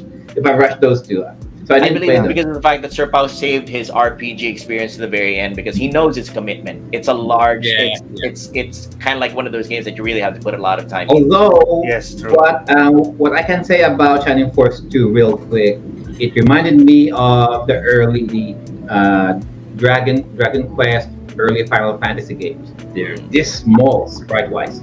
Yes. Continue, Sir Pao. I- Um, you, you tried at least you tried a little bit of the RPGs, right? Yes, Which one I, did you I try? tried uh, both as well. Both of them. But- wow. Okay. but I think I will like I'm gonna like Shining Force even more than the Ah. the Phantasy Star 4. Okay. Maybe because it has this little similarity on how you play a 16-bit a 16-bit Zelda game. the 16. Ah, yeah. right. Ah, yeah, yeah, ah, yeah. Okay, Oh, yeah, understood. Understood. All right. Um, for the platformers, or pal, Sonic 3 or um, Son of shit. Decap attack Decap. The decap attack. Hmm. I was surprised. I was surprised when I started playing decap attack. Yeah, I, I had that same Me reaction, too. What the hell? What the hell is this? especially when I found out that it's something li- that is something good for a Hallow for a Halloween game Halloween or kind of game. Halloween kind of game. No, ju- just to ju- just to add on Decap Attack, because uh, it was uh, supposed to be a, um, a port from a Japanese game. Because it, it was, uh, if you're familiar, there's a Sega Mega Drive game called Magical Hat. Uh, Magical Hat no Buttobi. So it was a tried that one. series. Hmm. Yeah, it's a it's an anime series back in back in the 90s. Um, it's Japan only. So they they failed porting the Magical Hat game. So it, it, it's a good game where the hat gets thrown out. Uh, you, you you use the hat to actually Yes. um, uh, uh, uh, for for your enemies. That is. Um, So you're basically odd Which is the same. Bond then. yeah, no, no, it, it works the same as as um as decap attack, but Okay. on, on the uh, American version, which is Mm. a decap attack, it, it Okay. uses the the head Mm. uh, of the character. So Okay.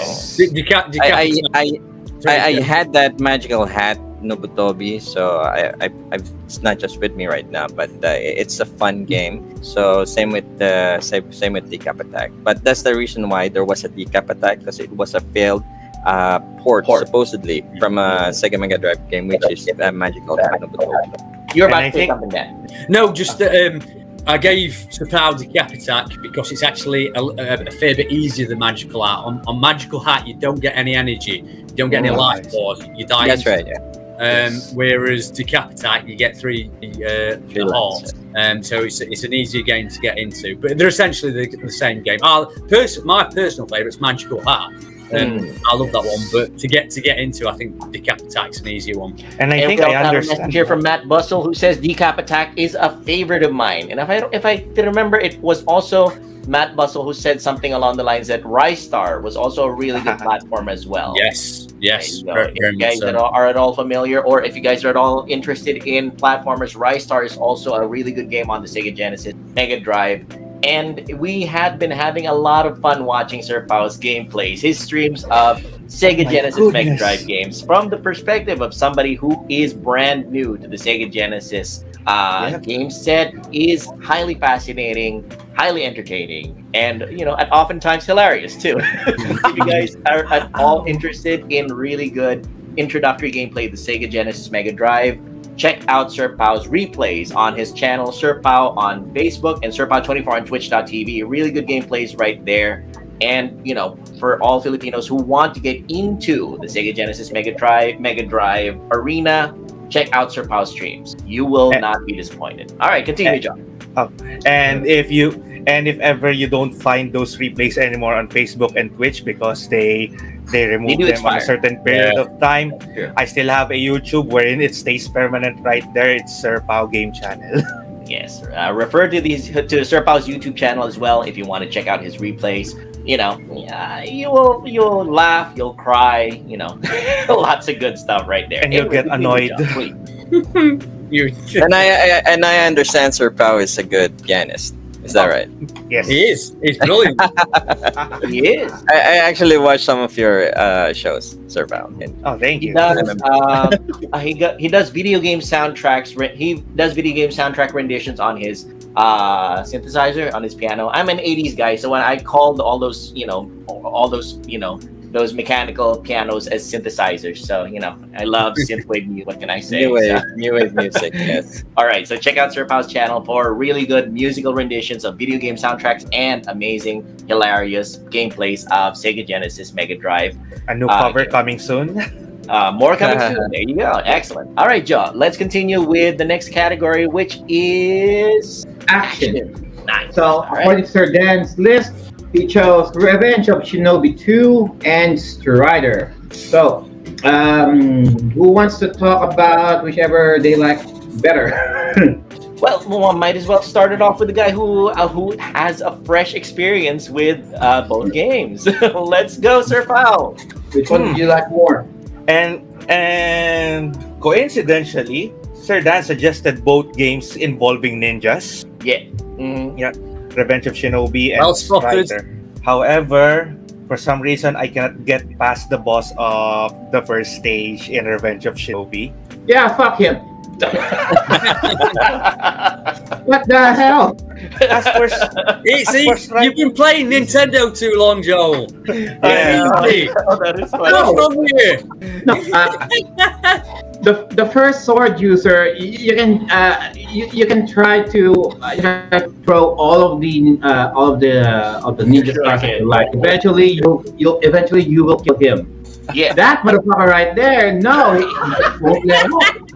I mean, you can only use one ninjutsu at, at, at a time um, per stage, and yes. even if you use your your your nin, your, your ninja magic, uh, that's it. You, you, can't, you can't do anything more. I mean, you keep throwing uh, kunais at the guy. He just deflects everything. I mean, you Isn't- try to aim for his head. You deflect at the sword. You try to deflect the chest. Deflect the sword. You try to aim for his legs. No, he, he's well armed. He, he's well armed as well. Then what the hell? So, uh, so I'm guessing I should be aiming at some. Uh, I should be aiming somewhere else. Yes. But so, and I thought maybe I should go attack him from the back. Okay, I, I, I I'll try to jump. I- I'll try to jump up. Maybe I can sneak up on him at the back. But no, um, his his long ass sword uh, can uh, still can reach me even if, if even if I try to jump uh, as high as I could. And his his uh, Shinobi's jump, um, he floats. There, there's a good hang time there, but apparently it's not high enough for you to jump him over because the open the because the first boss uh, sword is just way too long. It- It's just have a better, such a longer reach. And with uh, with Shinobi, I mean, he, uh, for such a ninja, so, uh, he has very limited um, uh, uh, limited ammunition, limited equipment, uh, ninja weapons. Uh, for a guy, uh, for a guy who is uh, who is ninja, I mean, every once in a while you can use your sword, but that's that's not that's not really a sword. You call uh, you call that a knife? No, this is a knife. no. Uh, and uh, I mean, in comparison to the to the first boss sword, now that's a sword. No, that's a long ass sword. All right, Sir Paul, we're going You wait, ahead. you wait, till- wait that till you Joe get would pull out that reference because you know Crocodile Dundee Australian. What can I say? I and I consume all my credits and continues just asking one freaking question: Where the hell is this weak? Where is his weak? Weak point. I mean, he, he is there. There should be one. I mean, you know, it, it just takes a while for us to discover. I'm, You we're see- like, we are not going to look for a walkthrough here. We're not going to look for some players. We are going to play this blind. We, eventually, we will get it. No. First of all, first of all, mate, I've got massive respect for you both for doing it without without a walkthrough. Fair, that, you know that that's you're experiencing it properly, so massive respect. Um, Yeah. what makes it so good is when you work out how easy it is Yeah. to beat him, you will kick yourself. It is not hard, It- but but it, that's what makes to me makes the game so good because Yes. it's just finding that it's going through that process, which when you're trying to play 24 other games is, is hard to do.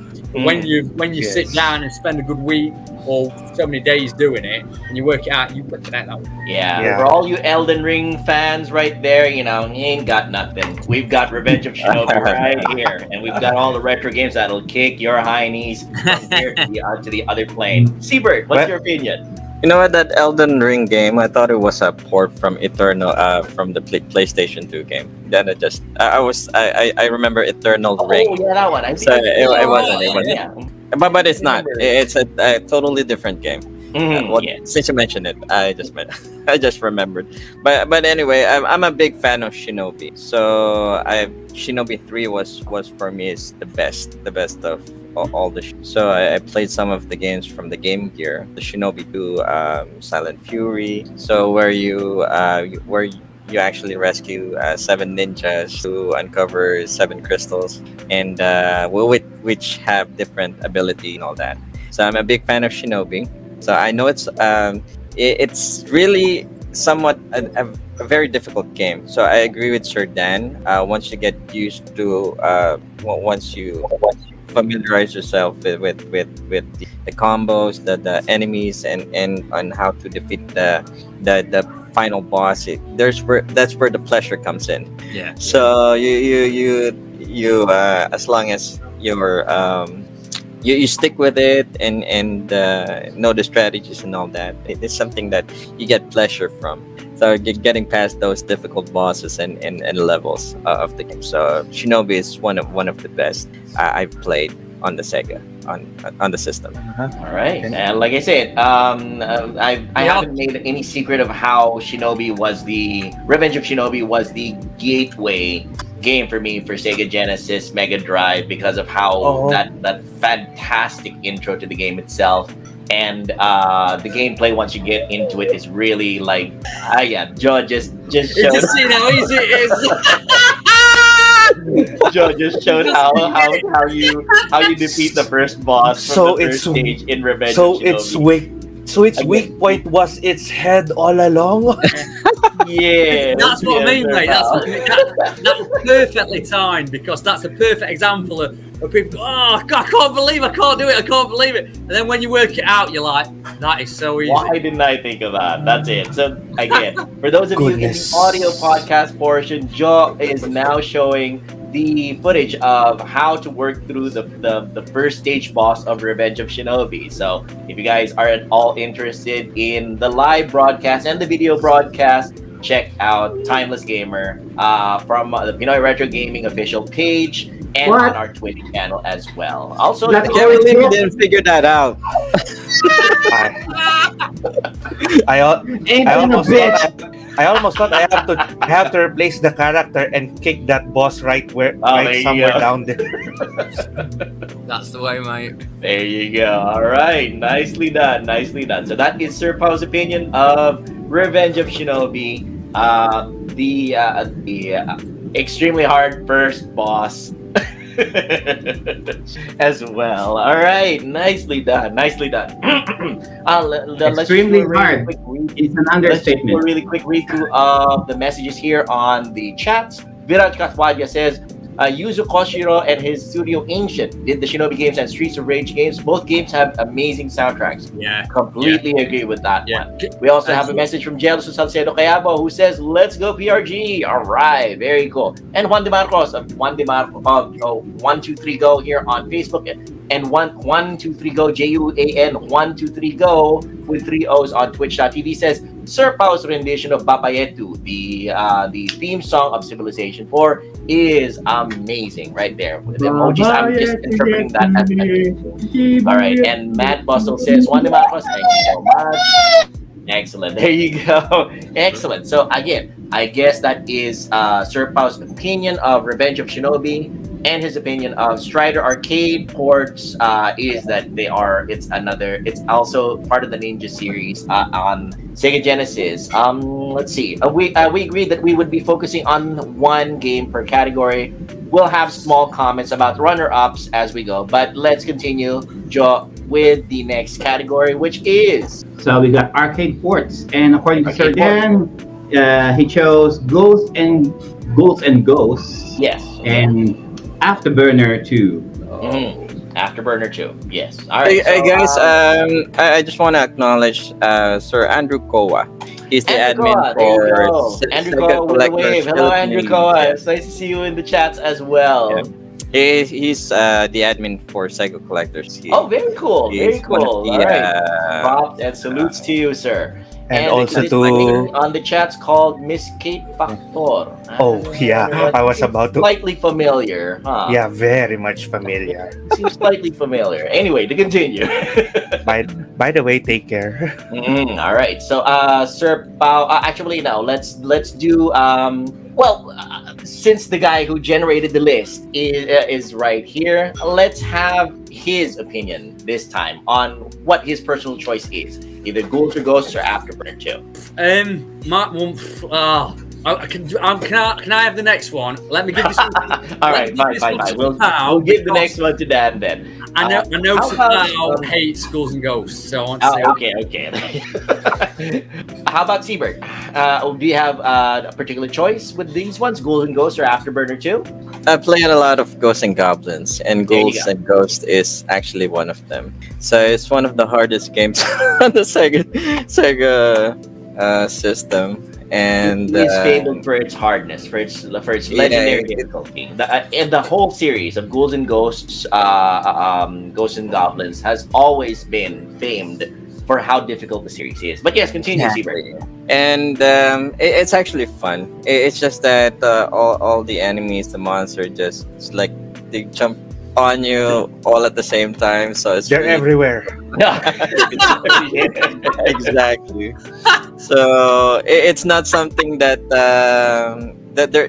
wh- When we played, there's a certain pattern that uh, we just follow. With, with go- ghouls and ghosts, it, it's different. So there's no pattern that the, enemy just go right at you. So so um, yeah, it, it's for me. It's one of the games that uh, is a must-have Mm. for every Sega because uh, it must might be difficult, but uh, the graphics, the gameplay is actually good.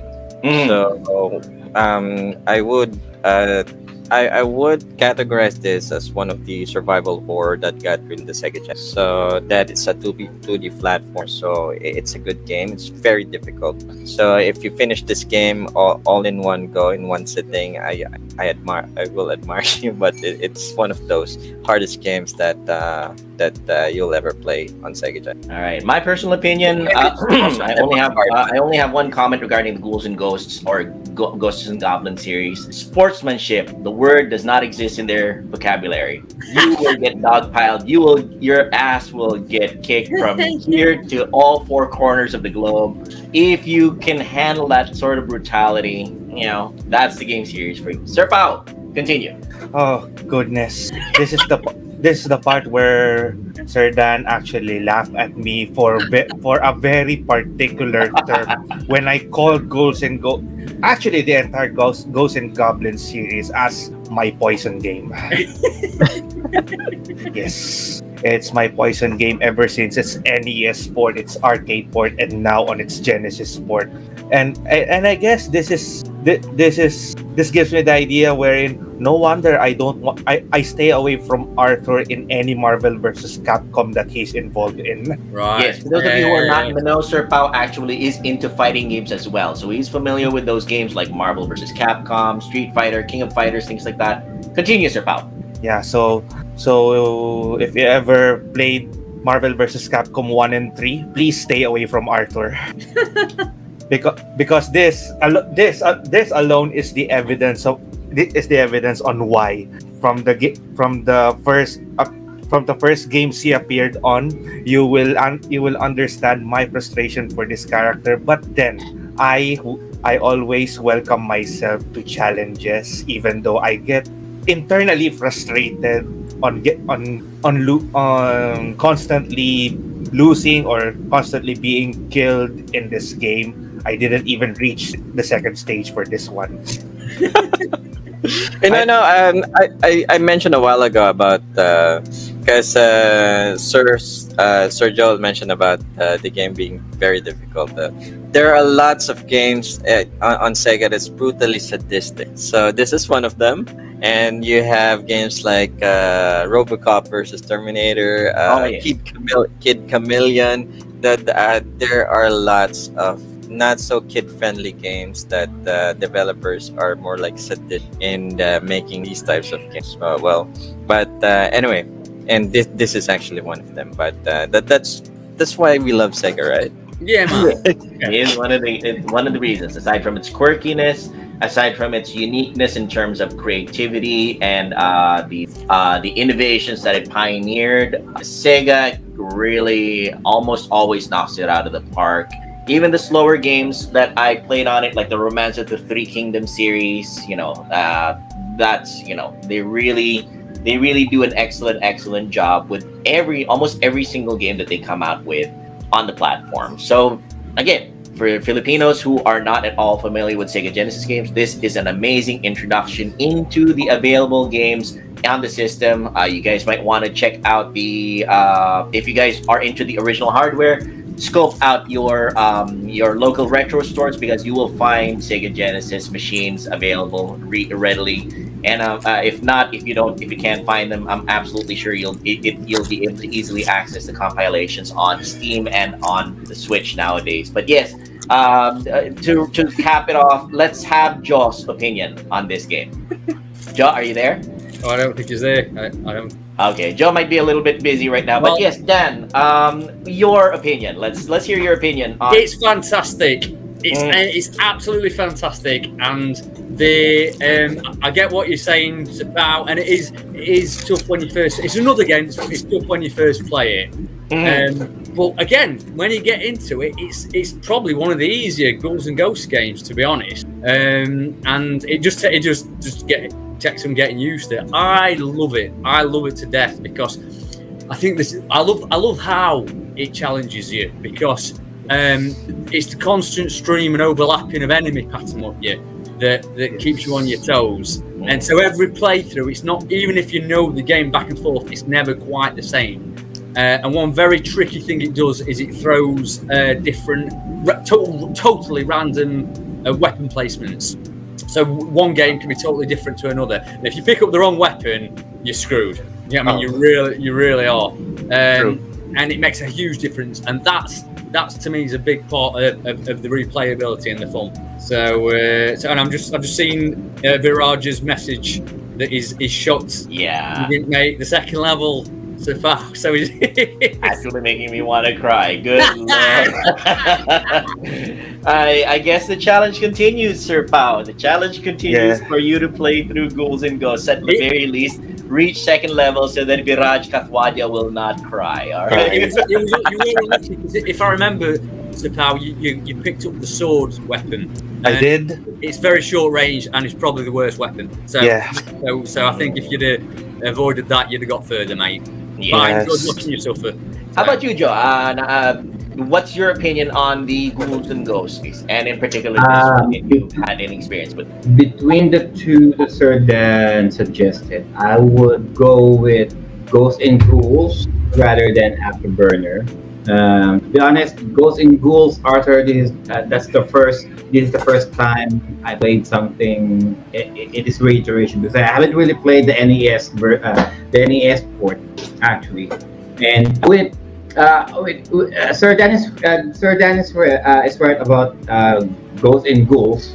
Um, you'll eventually you'll uh, you'll progress to the uh, to the other levels eventually just keep at it you know keep a level uh, level headed mind don't get frustrated way too uh, way too quickly.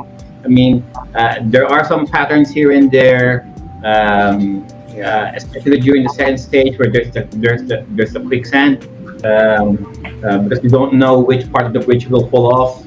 Um, I mean, once you know, uh, once you know which part of that bridge will uh, will fall off eventually, you'll you'll advance. In comparison with uh, with Afterburner, Afterburner looks great on paper, on screen. It, it, it's great, but the machine gun it's useless. That's bullshit. um, here's how here's how I describe between. Uh, I, I, if anything I can say about Afterburner, real quick. Uh, it remind uh, between uh, it's like a mashup between Sky Destroyer and Top Gun without landing the plane. There you go. A- Actually, Afterburner is a port of an arcade game. I played the blazes out of the arcade game of Afterburner too. That was an amazing game. But I completely agree with John on that one. Machine guns in general for for um for But- shooting games, even in the Ace Combat series, tend to be a little bit Right. hard to use. Yeah. Yeah, what can I say? After, after, you have, Wait, wait, afterburners all that dodging. Afterburners, you, you got your missile supply, Yeah. and you lock on and shoot, and you try and kill everything when it first comes onto the screen. But within a mm. few seconds, then it's about dodging the missiles, and that's why I love it. As a, I think it's an amazing game, a fantastic game. But once once you've learned how to to lure missiles and dodge missiles, it's, mm. a, it's a buzz. It's a total and utter buzz. But it takes a while I- to get after that. I was just surprised that I reached level seven without even trying. Because, I- and like, I mean, it's not, it's just a one straight game. I mean, it doesn't really tell you. Uh, it doesn't have a an end screen saying, "Oh, you cleared level one, uh, going to level two. No, it's just uh, you, you just fly, and then eventually. Uh, you'll notice on the screen, oh, you're already level two, you're already level three, you're already level four. yeah, yeah. and there's not really a good distinction between the stage. I mean, it's just an empty, it's just an empty stratosphere. Uh, there's no indication that you're already progressing. And I'm like, oh, I'm already, and I'm like, oh, I'm already, le- I'm already at level seven, right? I mean, every once in a while, there's uh, there's this plane tanker who will replenish all of your missiles, and I'm like, okay, uh, should I uh, should I aim for all of the planes that that that, that are coming at me? Okay, uh, so I'm uh, so the plane is automatically shooting its machine gun turrets, and okay, so am I hitting something? No. So so uh, so I, I don't start this crosshair. So this is target. Okay, so if I put all of those targets, if with all of those planes, if, if they're too far, okay, that's fine. I'll just place the crosshairs, and eventually, if they're all locked in, then I'll then I'll deploy all the missiles, and that's all fine and good. And every once in a while, I'll hit them. So what the hell is the turrets are for? But it's not doing anything really. I mean, by the time they are already uh, they're already way too close at you, they they just deploy missiles, right?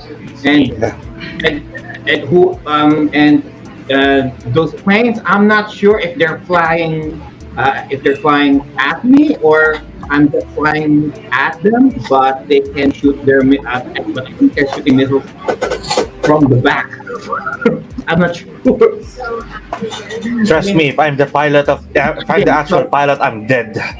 right? And I'm like, okay, so um, so how the hell I so how the hell did I even reach level seven?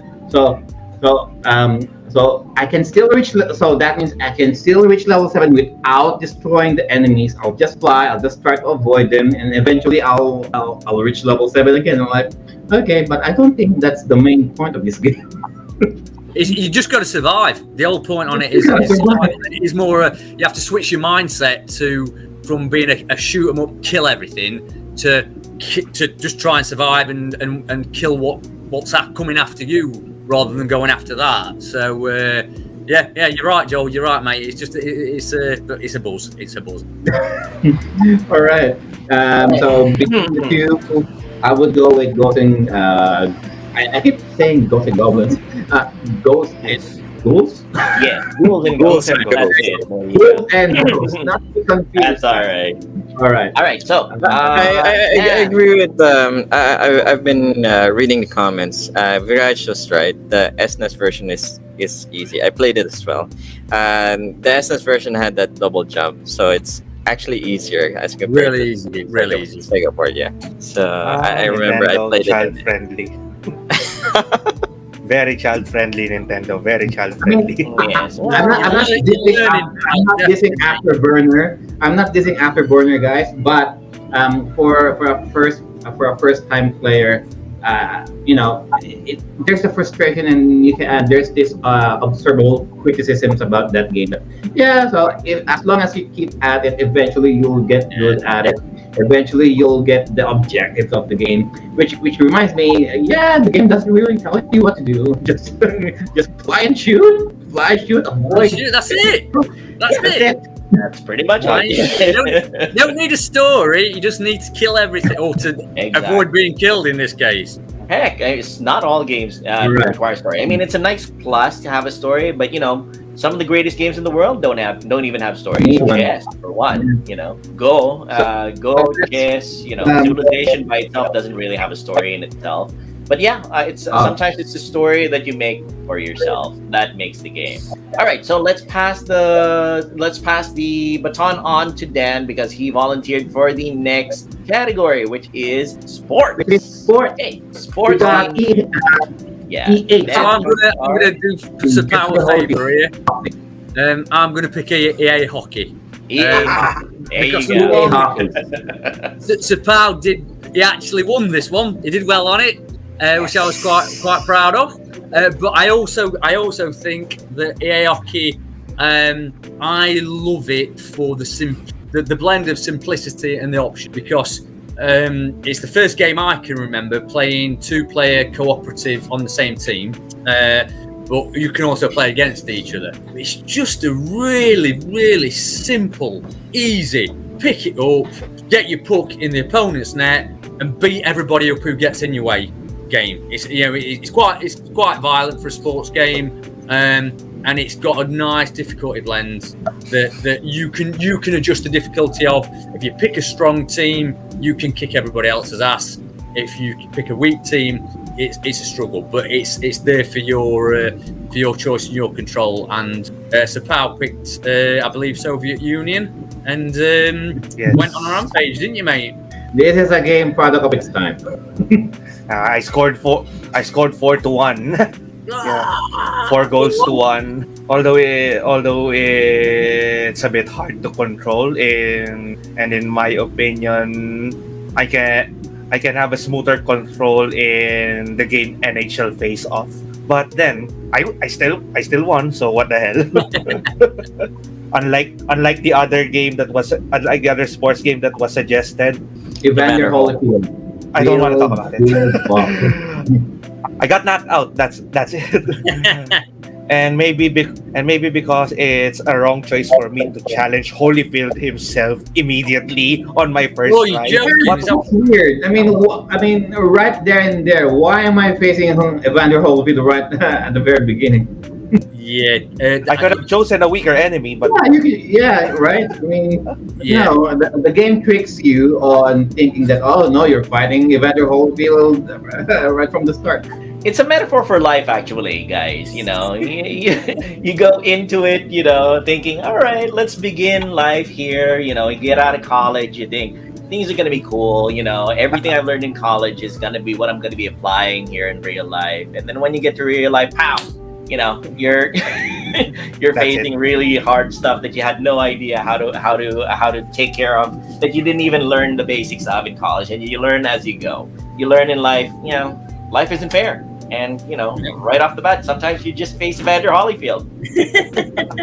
With EA Hockey, I- I- so I played EA Hockey for the first time, and my thumbs are still cramping up. you're about to say I don't know. It's simple. The gameplay is simple, um, but it can be. Uh, it's simple and it can be fast paced because you don't know. Um, I mean, yes, there's this indicator of which player you're controlling, but if you're not really paying attention, you'll just end up uh, looking at the screen. Okay, who am I controlling now? You know, I mean, whoever has the puck.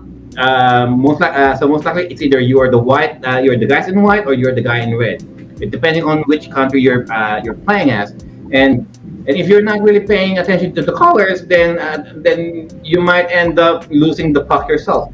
And uh, controls, of course. So it's just simple. Just use the direction buttons. Uh, avoid uh, avoid the goons um, running at you, and just press C as hard as you can. Maybe you can drive the puck all across the all across the rink, and hopefully the goalie will, uh, you know, uh, most of the time the goalie will, will catch my pucks. But I was able to score two.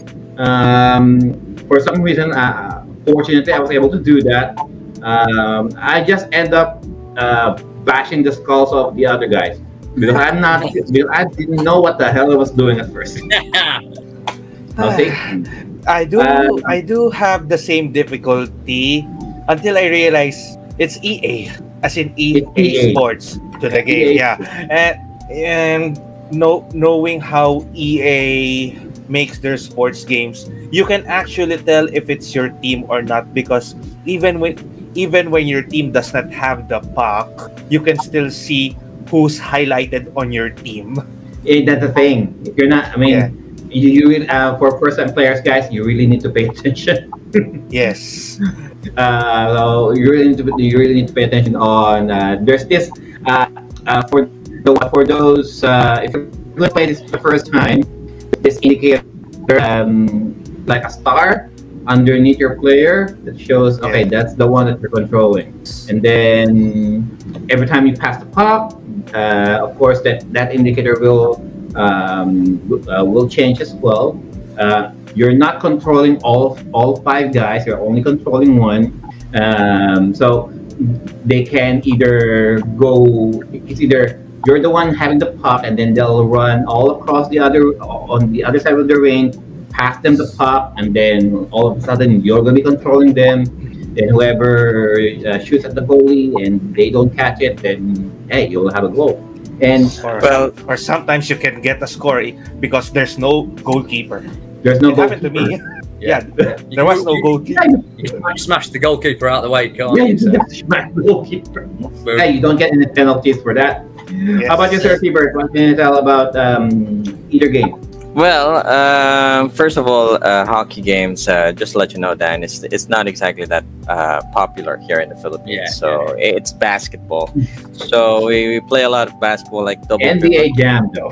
NBA Jam. Yeah. Um, He's on fire! 'cause, uh, I remember back in the days.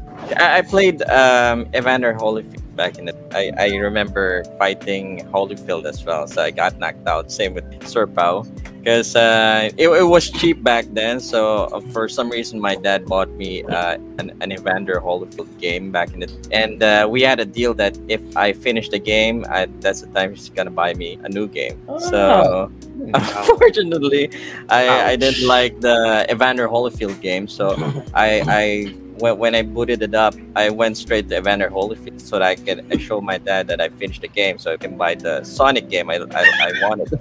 Hey, this But game is turned out- basically it's been Sega's a- answer to Mike Tyson's Punch Out. I mean, Mhm. okay, how can we compete with this? Okay, let's just do Evander Holyfield. After a week, I still haven't, I still didn't finish. Uh, I s- I still wasn't able to defeat uh, Evander Holyfield. So uh, You survived how many rounds, by the way?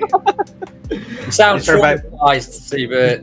what's that? It's also it's also possibly because of the fact that, like Joe says, Filipinos kind of really got into Mike Tyson's uh, Mike Tyson's Punch Out. Punch out. So That's right, we really that's got so we really got into the pattern thing where you would you know you would figure out the outlandish patterns of your opponent And- then and you it's different. so in, in The layout Out, is there's no- different because in Punch Out you are uh, it's it's an o- it's overhead with my and, uh, and, and you don't have that option you're to choose. just you're, you're just side by side uh, facing each other and I was able to I was able to last three rounds with Evander Holyfield for the first time um, I'm just mashing buttons uh, but I didn't fell down like a pussy I didn't, I Hey, didn't- hey. I Easy. To I didn't easy I didn't make it e- uh, I didn't make it easy for Evander Holyfield to keep my ass. I was able to pull some punches here and there. I was able to pull up some uh, some uppercuts and some gut punches. And I'm looking at the uh, there's this two indicators. Uh, there's this health indicator and then there's this heads uh, at the at, at the bottom center. And I'm and I'm looking at okay, so he uh, so he's draining my life uh, with every punches that he makes, and then but I can see on on the head mirror that um, he, uh, his shadow on his head is starting to get a little bit bigger His than color. mine. And I'm like, okay, so what what that uh, so uh, I'm losing health, but I'm gaining more traction on that meter, so I'm not sure which is which. And then uh, after the third round, uh, the referee declared a Holyfield winner. Okay, that's fine. But what what what's memorable to that game that I played for the first time, Evander Holyfield, is the round girl. She's Yeah. walking like this That's it. with jiggle physics, everyone. I'm like, yeah, at least I'm getting something. Yeah. Jiggling over there. I, Okay. skipped that. Children are watching my stream. That okay. At least I'm getting something. Anyway, continue. I skipped Alright. that. Children are watching my stream. I cannot let I cannot let them show that. Nah. if you don't pay, uh, if, if you don't point at it way too much, it's okay. Yeah, fourth fourth graders, my former students to be specific. Don't worry. These are the facts of life that they learn eventually. So Yeah, yeah, yeah. they will learn. But I guess, but I guess, but I guess that's it's not the right time. It's not the right time, of course. It's not the right time for the for the kids in the chats or who are viewing right If now. now, if not now, when? Yeah. If not, if not here, where? Goodness. that is true. That is very If true. not, if not you, who? All right, moving on. So, um, we got racing, Sports, uh, racing, a racing category now. Road Rash 2 or Super Monaco GP. All right, uh, let's, give it to, let's give it to Sir Pao, considering the fact that he's the uh, the resident guinea pig for Sega Genesis Mega Drive game. Which do you prefer more, Road Rash or Super Monaco? Even even even with a little bit parental guidance title screen, I'll, I'll still go with Super Monaco. Super Monaco. Okay, all right, What? let's do that. Surprisingly, but yes, let's continue. Surprising. Why? Yeah. Mm, maybe maybe because of the racing experience. When I tried Road Rash, for some reason the movement of the screen feels like you're changing pictures one after another every time it moves. Mm, Or Yeah. I don't know if that's just if that's how Road Rash was made for the Genesis or or I don't know. I think, I think there's a, there's a certain uh, feel to Road Rash that isn't Yes. like usual Racing. games. Yes. You need you you. It's another game that you will get it, but um, I think it, it's one of those that you're gonna you've got to play it at least three or four times before it starts to click.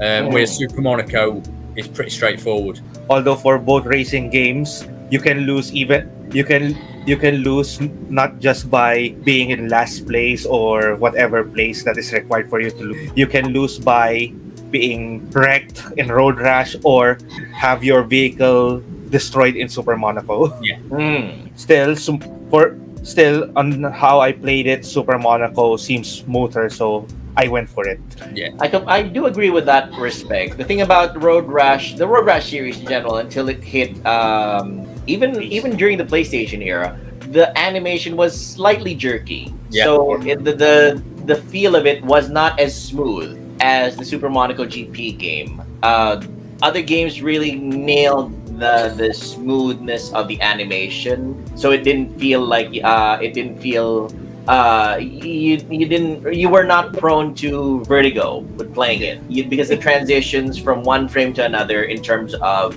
action is is seamless well smooth anyway uh whereas with the with the with the uh road rage series uh, it, it wasn't as it wasn't as smooth there was a slight jerkiness to the game maybe that's what sir Pao was noticing maybe that was Yeah. what he was kind of It is. feeling it is as exactly played through it. Uh, and also because of the fact, possibly because of the fact that the uh, uh, the racing aspect appealed to Sir Pao on this one.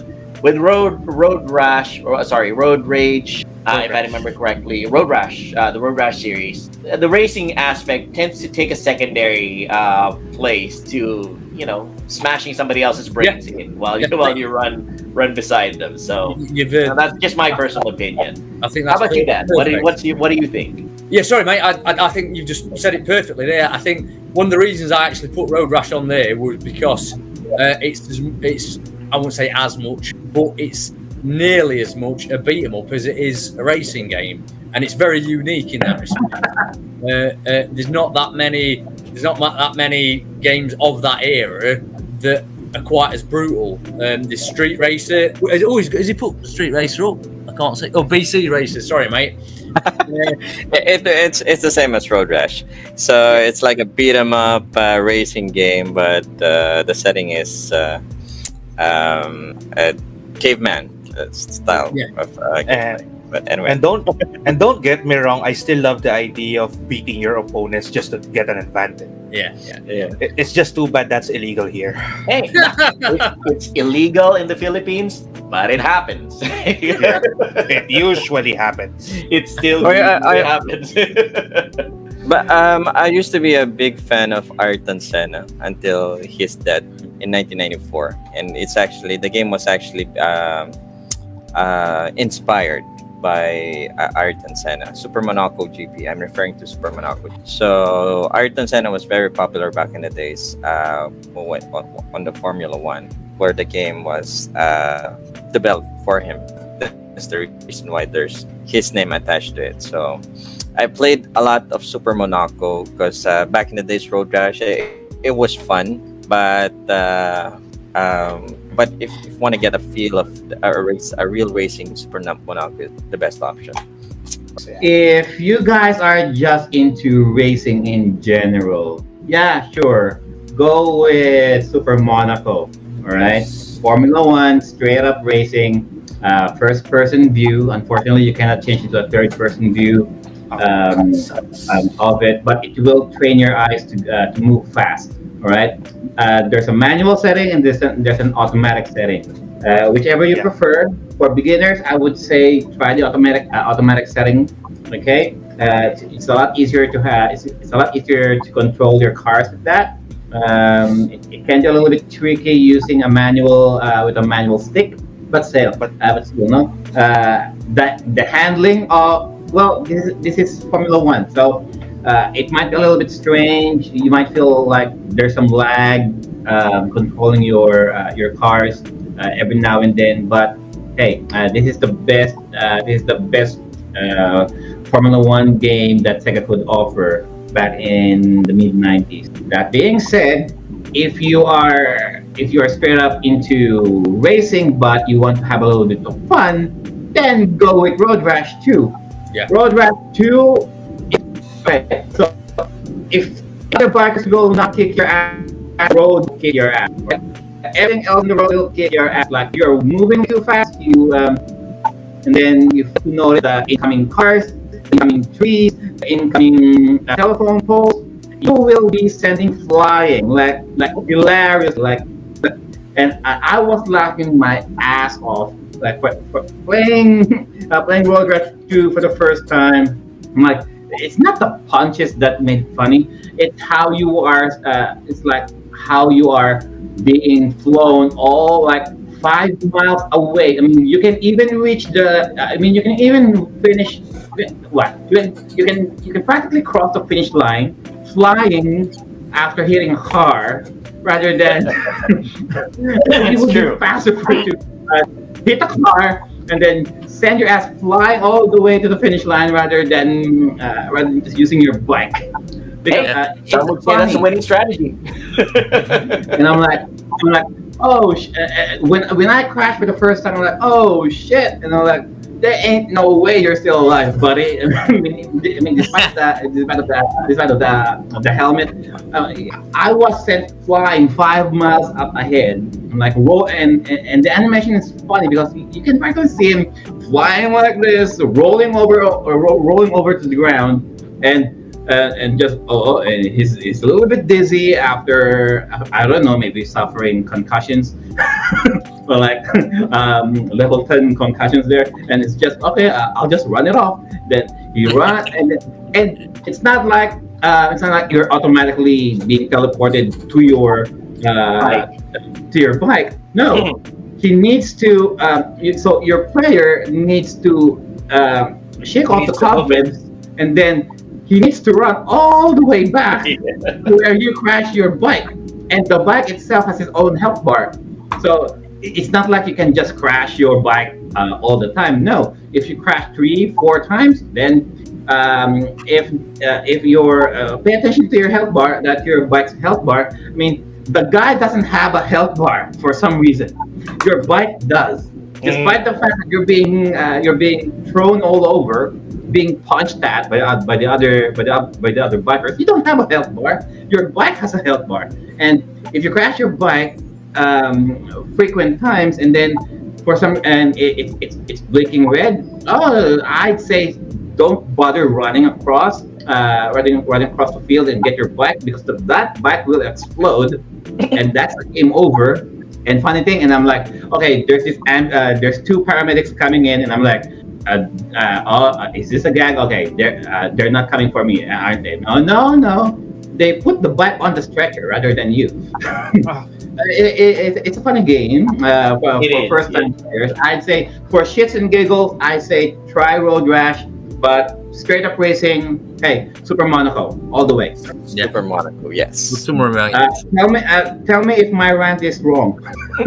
No, I think that's a great summary. I think that's a, that's a really good summary, mate. And all, and half the uh, enjo- enjoyment of Road Rash is, is that daftness. and it's and it's good that does not happen in real life. I do imagine if I do see in real life paramedics putting putting the bike on the stretcher instead of you. I mean, heck, you know, you can just walk it off anyway, right? you can just walk off. Hey, you're invincible, not your bike. though. Yeah. But then we're not invincible in real life. yeah, well, we wish we were. Anyway, to continue, the next category in our uh, Sega Genesis Mega Drive rundown is Adventure. There you go. Advent. Okay, Joe, We take take it away. Answer. Advanced Stalker you an immortal strategy.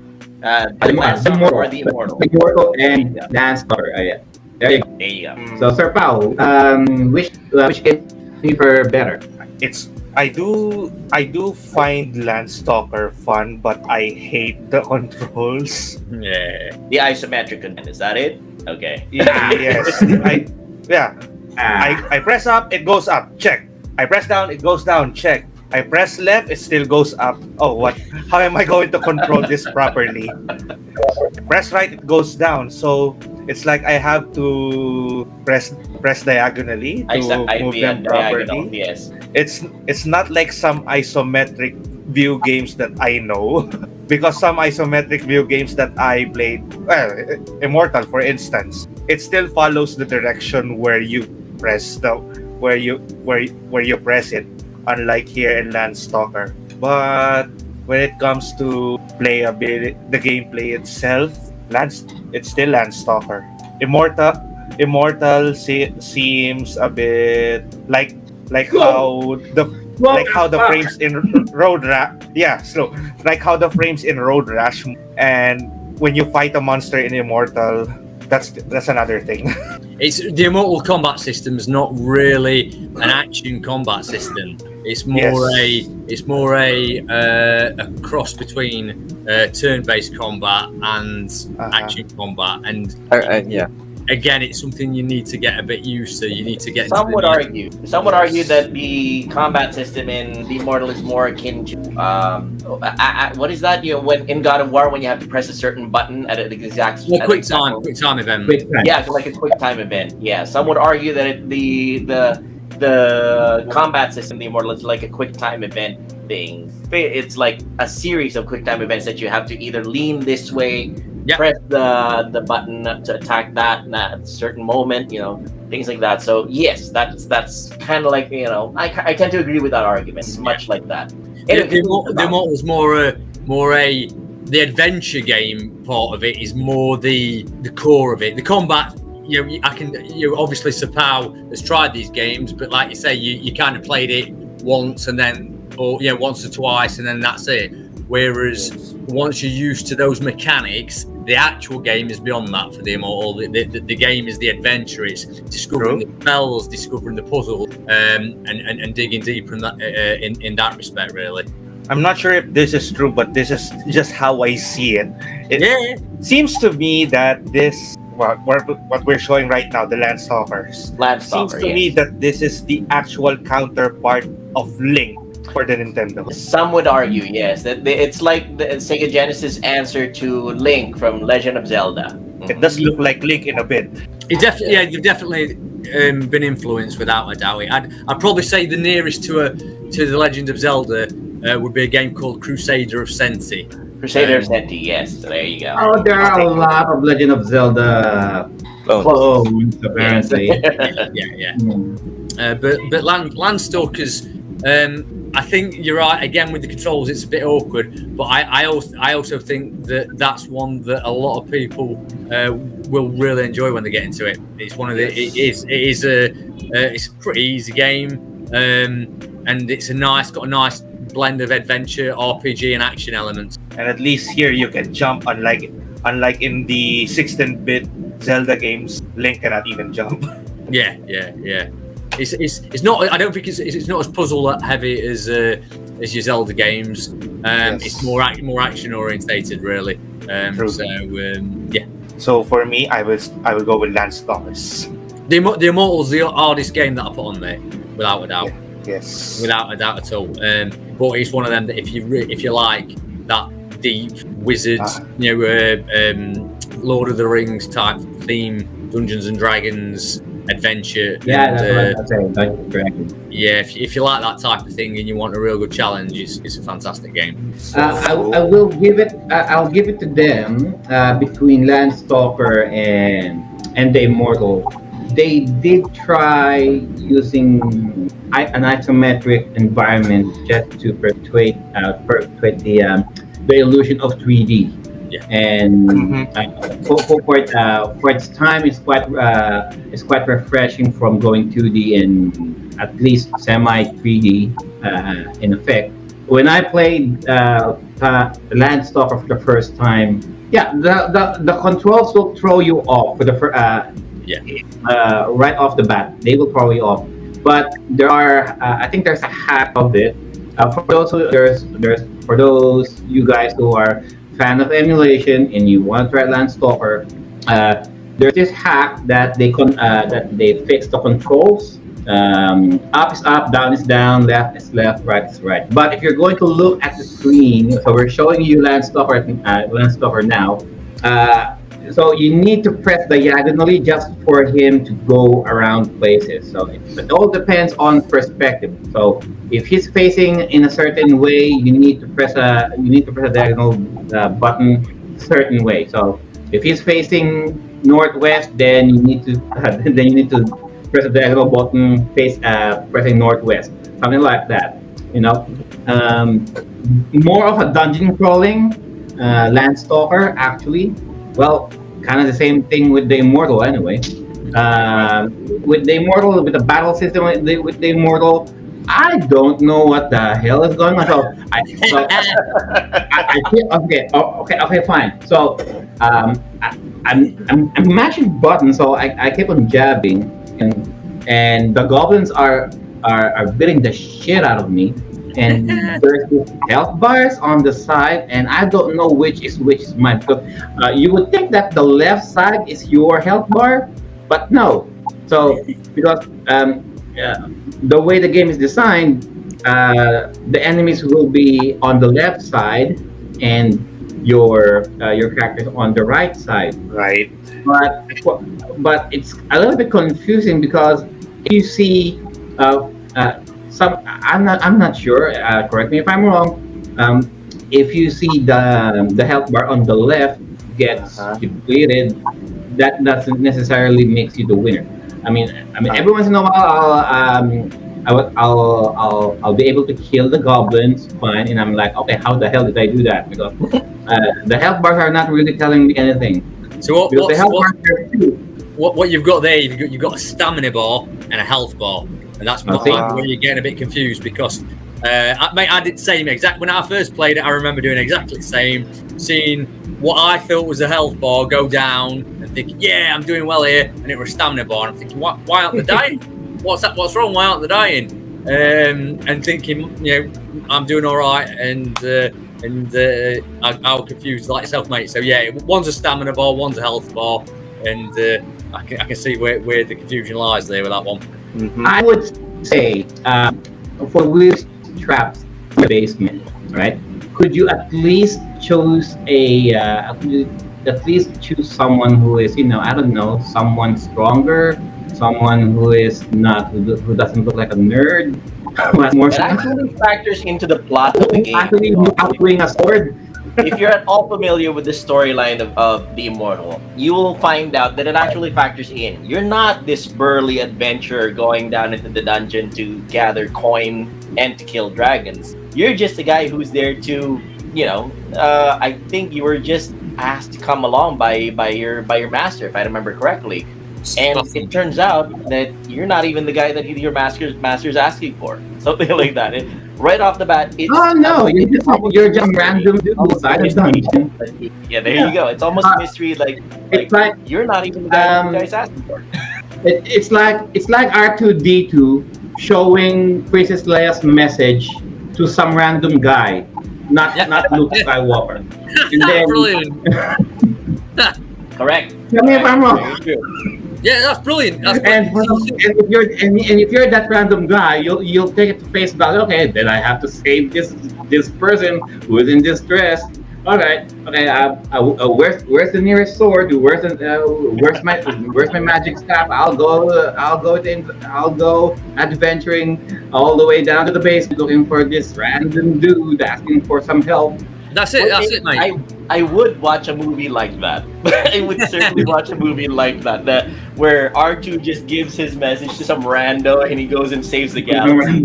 I'd watch that. Is- I mean, I, the, the guy. Nothing is- only one. Only hope. I think. I think the message is uh, for a guy called Dunrick, if I remember right. Uh, Dunrick, Yes. yeah, Dunrick. Dunrick, yeah. And and and- and, that all plays.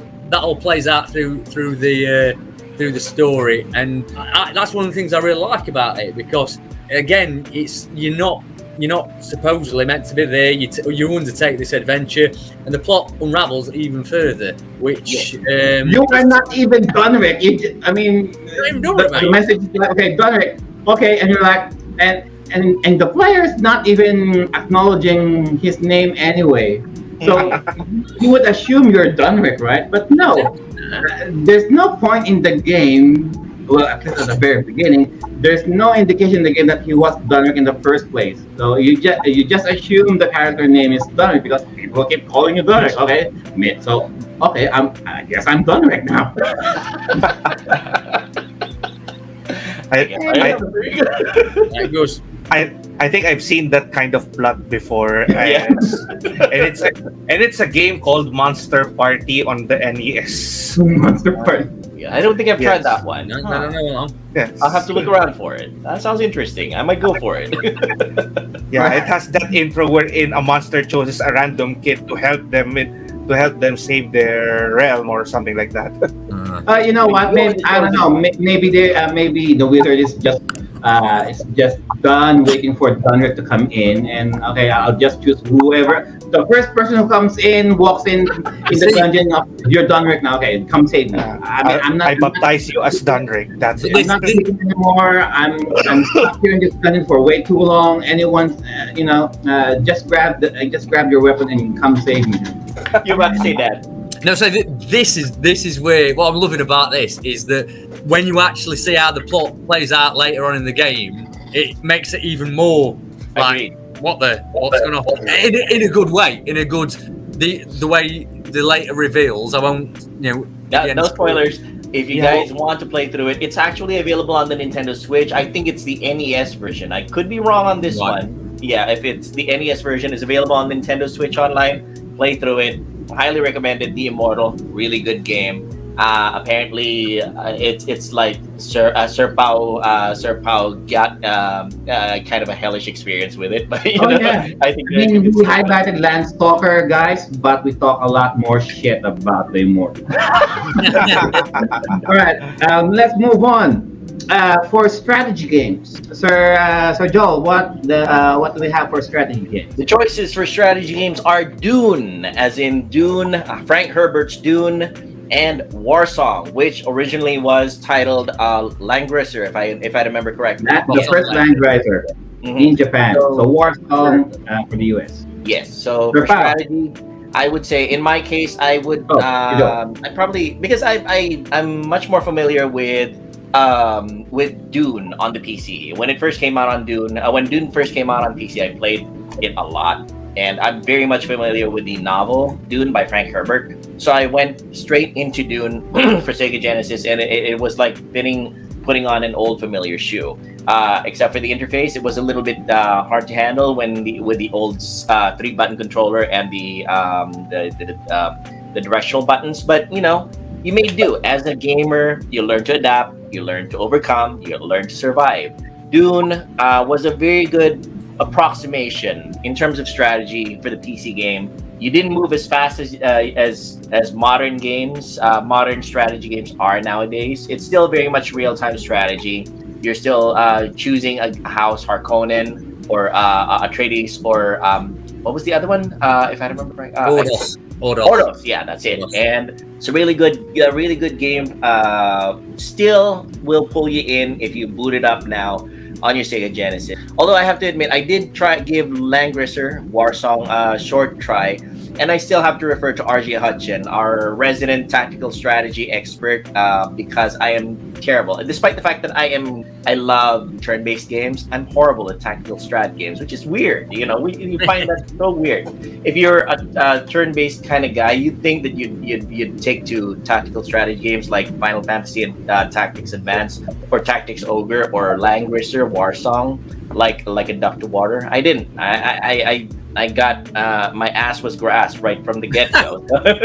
so I would say between the two, Dune was my game of choice for strategy, and it's probably because of the fact that I re- I I'm not happy with how much I I lost every time I I tried a tactical strat game. So back to you, John. Uh, between Dune and uh, Dune and Warsong, these are these these are the few games that I didn't play because I'm because I'm in a rush. And uh, like I mentioned, any role playing game, um, especially tactical role playing games, uh, I'm gonna need uh, I'm going to need more uh, more time on Time. Yeah, you get it. Yeah. play uh, playing these kind of games uh, to get a better grasp of things. But I've seen gameplays uh, with uh, with Warsong. Okay, uh, it started out with two characters. You need to choose. Uh, you need you need to choose two characters at first, and then they're just laid out on the laid out on the map. And this is this is the this is the beginning of the game, guys.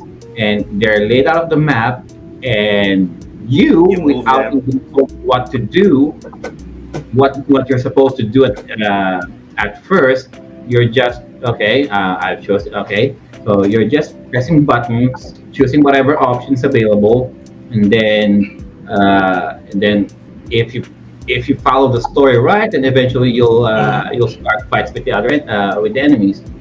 Same thing with with Dune.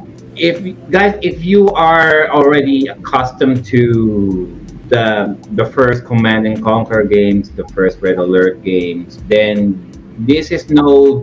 It's a little bit primitive, yes, but they all stem to this kind of games anyway. So it won't be much of a stretch if uh, if you're going to get the hang of it uh, playing this game right from the get go. That's heard that. Yes, mate. Uh, like summaries there. Um, I I'm gonna just re- well speak speak about Dune. Um, something that you said there, which were very key, is essentially it's an early Command and Conquer. Um, the big difference for me between this and your Command and Conquer, and it sounds like a negative, but to me it's actually a positive, is that you can't select groups of units. Ah. So in in Command and Conquer, you normally put your square around it, and you say, right, these five units, I want to go there. there wanna- and it's good. I'm not dissing Command and Conquer. I think that works great. What I love about Dune is that you have to do it. You have to do it individually for each unit.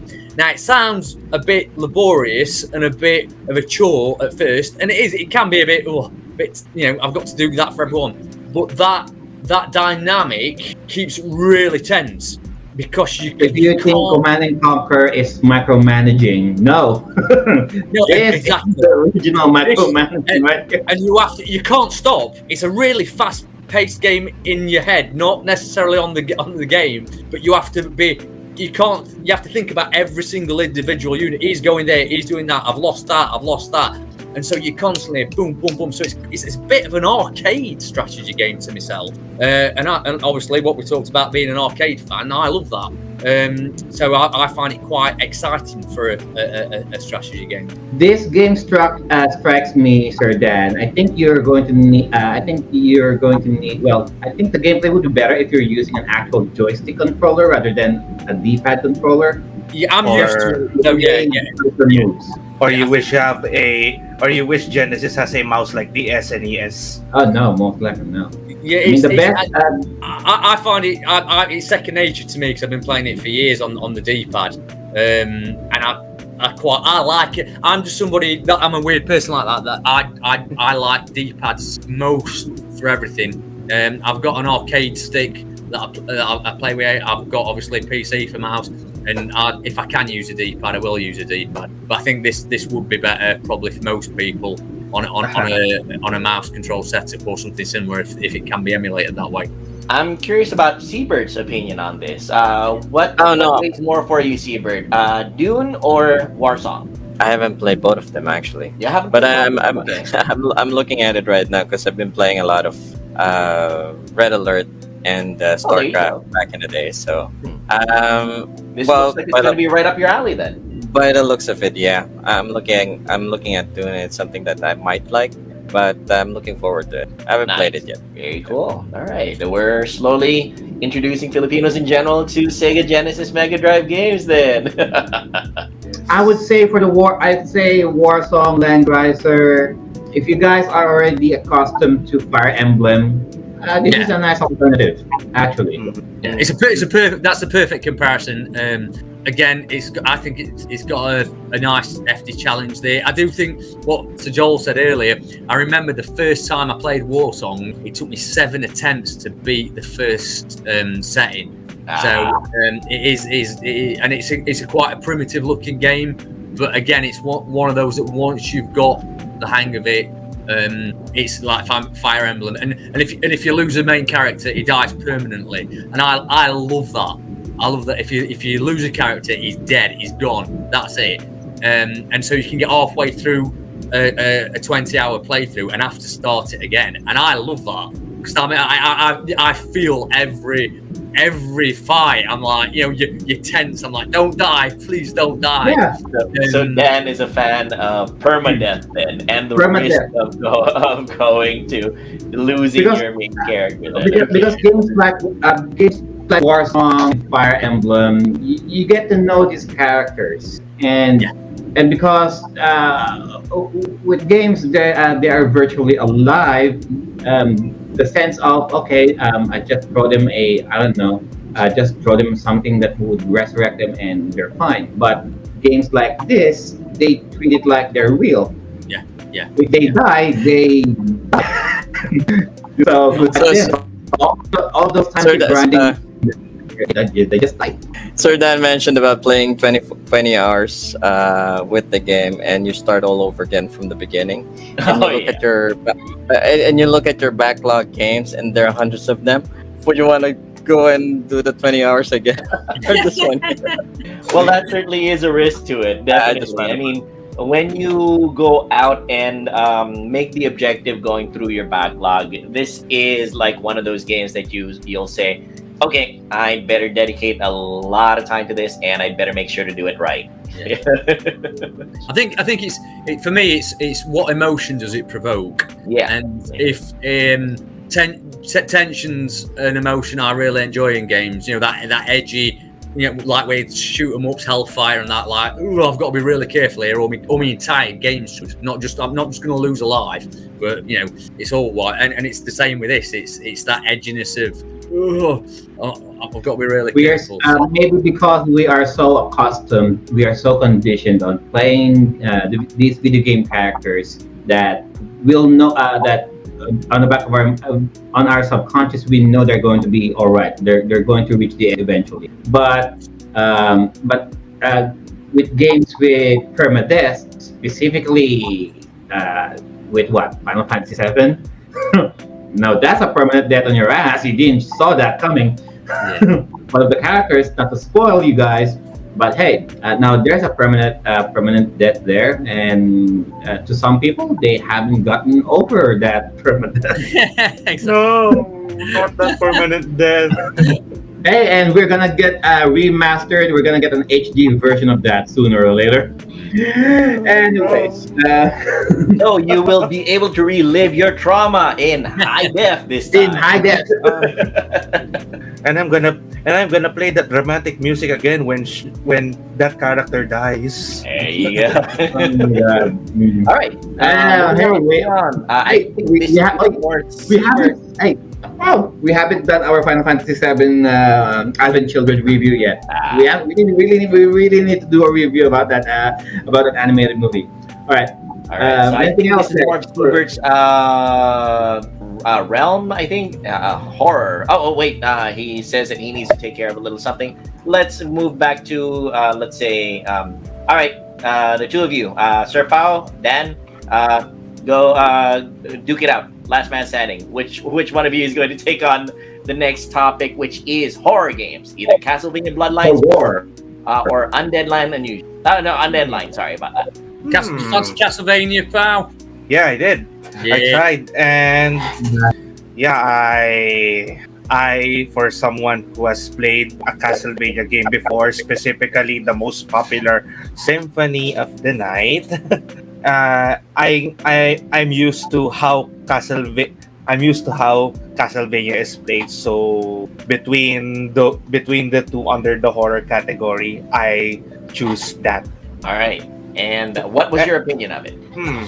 It it it it is in a way a much improved version of the Castlevanias from the NES. However, it's it's not as it's not as iconic maybe because It's maybe Sega. because the characters are not Belmonts. Ah, okay. Mhm. Yeah, the, Demons? ca- the characters involved in this game are not Belmonts. Oh, that's the months. Yeah, yeah, yeah, that's true. Yeah, Eric, you've got Eric Lecarde, who you're seeing here now, um, and then you've got John Morris.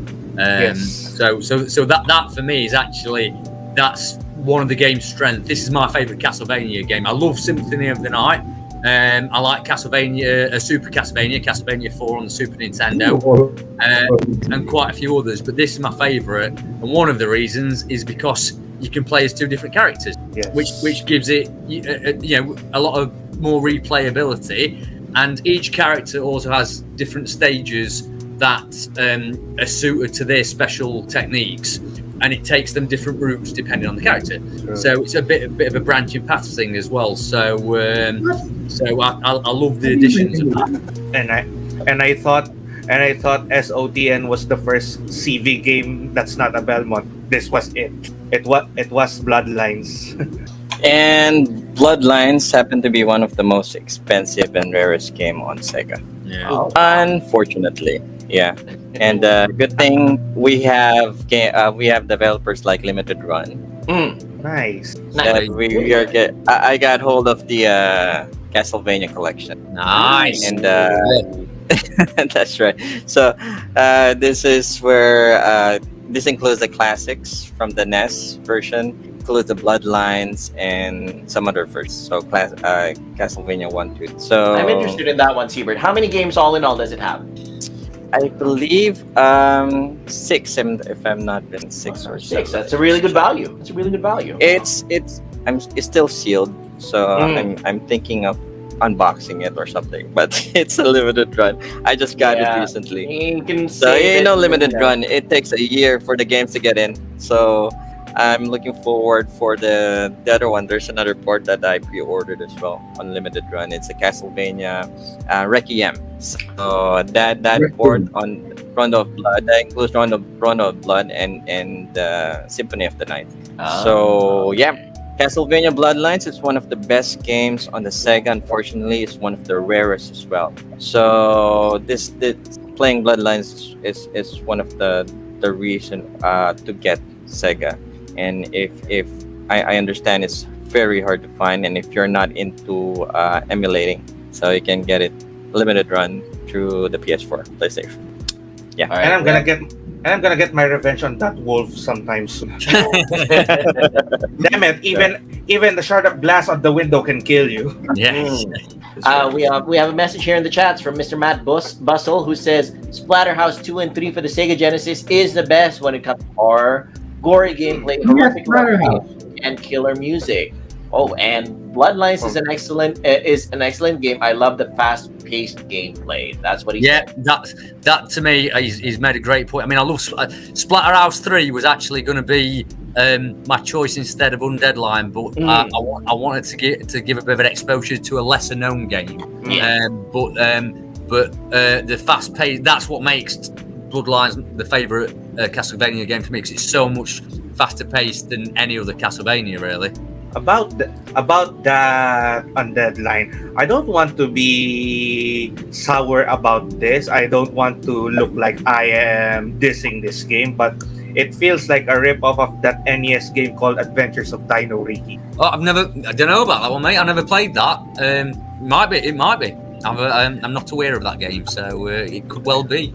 And, uh, the mechanics the mechanics of it is wherein the screen keeps scrolling downward your character keeps on walking and you can move any direct any direction while the screen keeps on scrolling shooting enemies jumping like I mean, it's, it's, it's a vertical. The, the game mechanics. It's a vertical shooter. So Yes. it's, it, it's it's a vertical shooter with a human being, um, uh, and and that's yeah, that's about it. But it is it's a it's a very unknown game. You know, a, a lot of people talk about the popular games, and I, I wanted to put one or two lesser known one in there just to kind of show um, the diversity.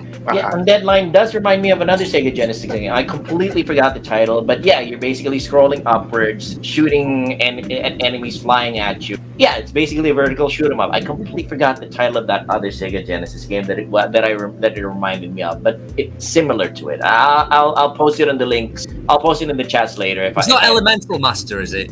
Elemental Master. That's it. There you go. Oh. Elemental Master reminded me of it. Thanks very much for that, Dad. No problem, mate. There you go. It does remind me a lot of Elemental. Master. And Sir Joel, by the way, it's eight eight eight of the classic uh, Castlevania game. Oh, Just to answer your very question a while ago. Even better value. include. Alright, I might actually look around for that one myself. Cool. And it's actually cheap if you look at it. Mhm, Yeah, I mean, Uh, I'm, I'm, yeah. I'm a sucker for compilations. I'm a sucker for you know, like like batch physical copies because heck, you know, Exactly, and you know how much these with you. games cost. it's really expensive. Yeah, that's it. I mean, heck, it's the it's the it's the bargain hunter in me, shall we say? All right, Joe. between um, between Castlevania and um, and Undead Lines. Fuck Undead Lines. All right. So so I, I tried Undead Lines first because I know I already I already know what's going. I already know what to expect with Castlevania. So Yes. uh, this is an unfamiliar title, so I tried it first, and I cannot, for the life of me, get past the first stage, and I don't know why. This is just a vertical. This is just a vertical shooter on its core. So what that? So why am I having such a difficulty playing this? you And reached the boss I reached, I reached the boss only once. Uh, only only once though. Only once. Um, and then after the first boss, boom. Um, I, at least you did at if there's any achievement playing this game, I was able to reach the first boss. But that least you being said, um, so what I like about uh, so about this, so well, uh, the, the default the default stage is forest, all right. So and I'm like, okay, I um, so uh, I will not stop until I finish the forest stage. Okay, so uh, then I was able to uh, I was able to reach the boss, or I think it was the first boss. um, uh, there are a lot. Uh, it just don't let up. I mean, It's a tough game. So, I, I, I, when we when we did this list, uh, Sir Joel wanted me to put some tough games in, so uh, Sir Pal could feel it. I, I did a more balanced list so we could experience stuff, but I didn't and want this to is a, a few which ones. weird about uh, which is weird about this game. I mean, like, we, we are so uh, we, we are also conditioned on playing games that okay for the first stage, you know, it will uh, it will be a little bit uh, it, it's a bit easy just for you to get accustomed to the controls, but you're being thrown to the default stage, which is the forest. Al- although you can choose whichever stage, you got six stages at first, and then by default it's just the forest stage. Okay, so uh, so try the forest stage, and right off the bat there are a lot of things um, gunning at you, and uh, so uh, there are a lot of power ups. Um, not all of them good, so it takes a little bit of and error getting them, getting the getting the better power ups though. Um, the, the ones that you see uh, on the screen right there, um, the multi-directional um, ammunition. I I suggest getting that. Uh, don't even don't even bother yourself with the boomerang. Don't even bother yourself with the axe. Just get this one. Um, uh, get this. Uh, get this one. Try to get the power up uh, using the. Uh, I think. Um, so you got the the, the single. I guess this is a, a knife or a dagger. There's a single dagger, and then there's a double dagger. If you shoot at the items, they will change into whatever. So uh, if you keep shooting at uh, at the power up, they will change. just go for the double daggers, and it will it will produce something like this. If you keep on uh, ranking up all of those power ups with the same thing, uh, they will go uh, they will go multiple. Uh, I'd suggest this one because it goes multi-directional. Don't bother with everything else. Uh, the others are bullshit. uh, you'll get more mileage with this kind of weapon anyway. And in regarding with Castlevania, mind you, although Castlevania Symphony of the Night will be the first Castlevania game that I touched, but on uh, in preparation for this episode, I played Castlevania uh, Bloodlines Bloodlines. a little bit more. I spent more, mi- not hours, minutes. I spent more minutes on Bloodlines rather than Symphony of the Night. Only, be- uh, only just because of just to prepare with this show. But that being said, um, uh, I was able to reach that. Uh, I was able to reach the third stage uh, without even trying. Surprisingly, it's a- surprisingly it's, it's easy. I mean, yeah, sure. Um, there's uh, there's a few uh, there's a, there's a few gameplay issues. There's some enemies that you get uh, you get to know how to dodge or you should ignore. Uh, it's a matter of uh, which um, which enemies you should avoid or which enemies you should kill just to progress. And if you're playing it, it, it, it, involve, it also involves a lot of trial and error, of course. Um, in comparison with uh, with uh, here with with Undead Line, it, although you can't really avoid them because if you try to avoid one, then there's there's one there's one other thing that you need to avoid as well. So you're better off just uh, killing everything uh, everything inside just to make sure that you survive. Uh, in Bloodlines, uh, you'll you'll get uh, you'll you'll advance towards the stage, uh, especially for speedrunners. You know, um, I can see why this is a this this is a favorite amongst Sega fans. And to be honest, I'm it, it's kind of weird seeing a seeing Castlevania game on a Sega uh, on Sega platform. It, just feels surreal. It's like playing Mega Man on Sega as well. I mean, although there's a Mega Man on Sega, but There is, yes. but you, but you, but but you know, uh, Mega Man belonged to Nintendo at first. it, it, it just feels weird uh, playing it on a uh, on a Sega platform. Yep. All right. So I can say about those two games. Uh, that's fine. Um, and yeah, the, the, the, the lady was kind of, you know, attractive anyway. So, Yeah, we all lost this track there, didn't we? all right. And we come to the uh, the final category that Dan gave to us, which we will be choosing between. We have the unusual, which is the choice of Ecco 2, The Tides of Time, or Devil's Crush, or um, as is known in the United States, it's called Dragon's Fury. So uh, I would say let's go for um, so- somebody. Uh, uh, let's Ain't no relation with any dragons at all. all right, let's let's do Sir Pao since he is our you know he is, since he is the the the in in local terms bagong salta when it comes to Sega Genesis games. Uh, bagong salta in translation means you know the newbie, the, newbie. Sega Genesis newbie. All right, uh, Sir Pao, your choice. Uh, um, Ecco, Ecco, Ecco Two, or Devil's Crush uh, slash Dragon's Fury. Since I'm someone who at some point in at some point in my life want to find peace in playing video games, then instead of playing a pinball pinball like pinball that looks like hell, yeah, I'd go I'd go with the dolphin. I thought you'd say, "Hey," I, I thought you'd say, "Hey, since uh, since I wanted something relaxing, let's go through hell." You know. Continue, Sir Bob.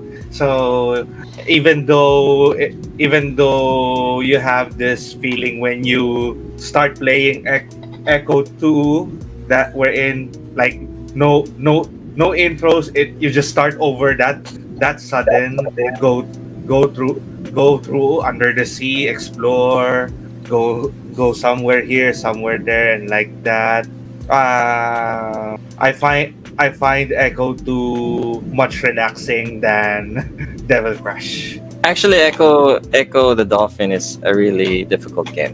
To be honest, Yeah. it, it's it's not relaxing if you play it all. Uh, if you play it more, yeah, it, it's not it's it's not exactly Sonic type of game that you can breeze through and just play it. No, Yeah. and the puzzles are hard. Um, there, there are certain uh, mechanics that uh, you need to figure out uh, with Ecco, but uh, uh, graphics wise, i it's good, and uh, but gameplay wise, it's it's difficult. Uh, for me, uh, personally, I, I find it uh, difficult uh, to play Ecco. So Yeah, pinball games. Um, I play pinball games. Uh, Sega. What, what's that Sonic pinball? But th- there's a Sonic pin- pinball game I, I play. Devil Sonic Crash. It's Spinball. something I- I- Sonic yeah, there you go. Yeah, that's it. That's a good Sonic one. Spinball. So I'm looking forward to play Devil Crash. So I, I'm, I'm pretty sure it's something that uh, we, we How about can, you, Dan? uh, try out.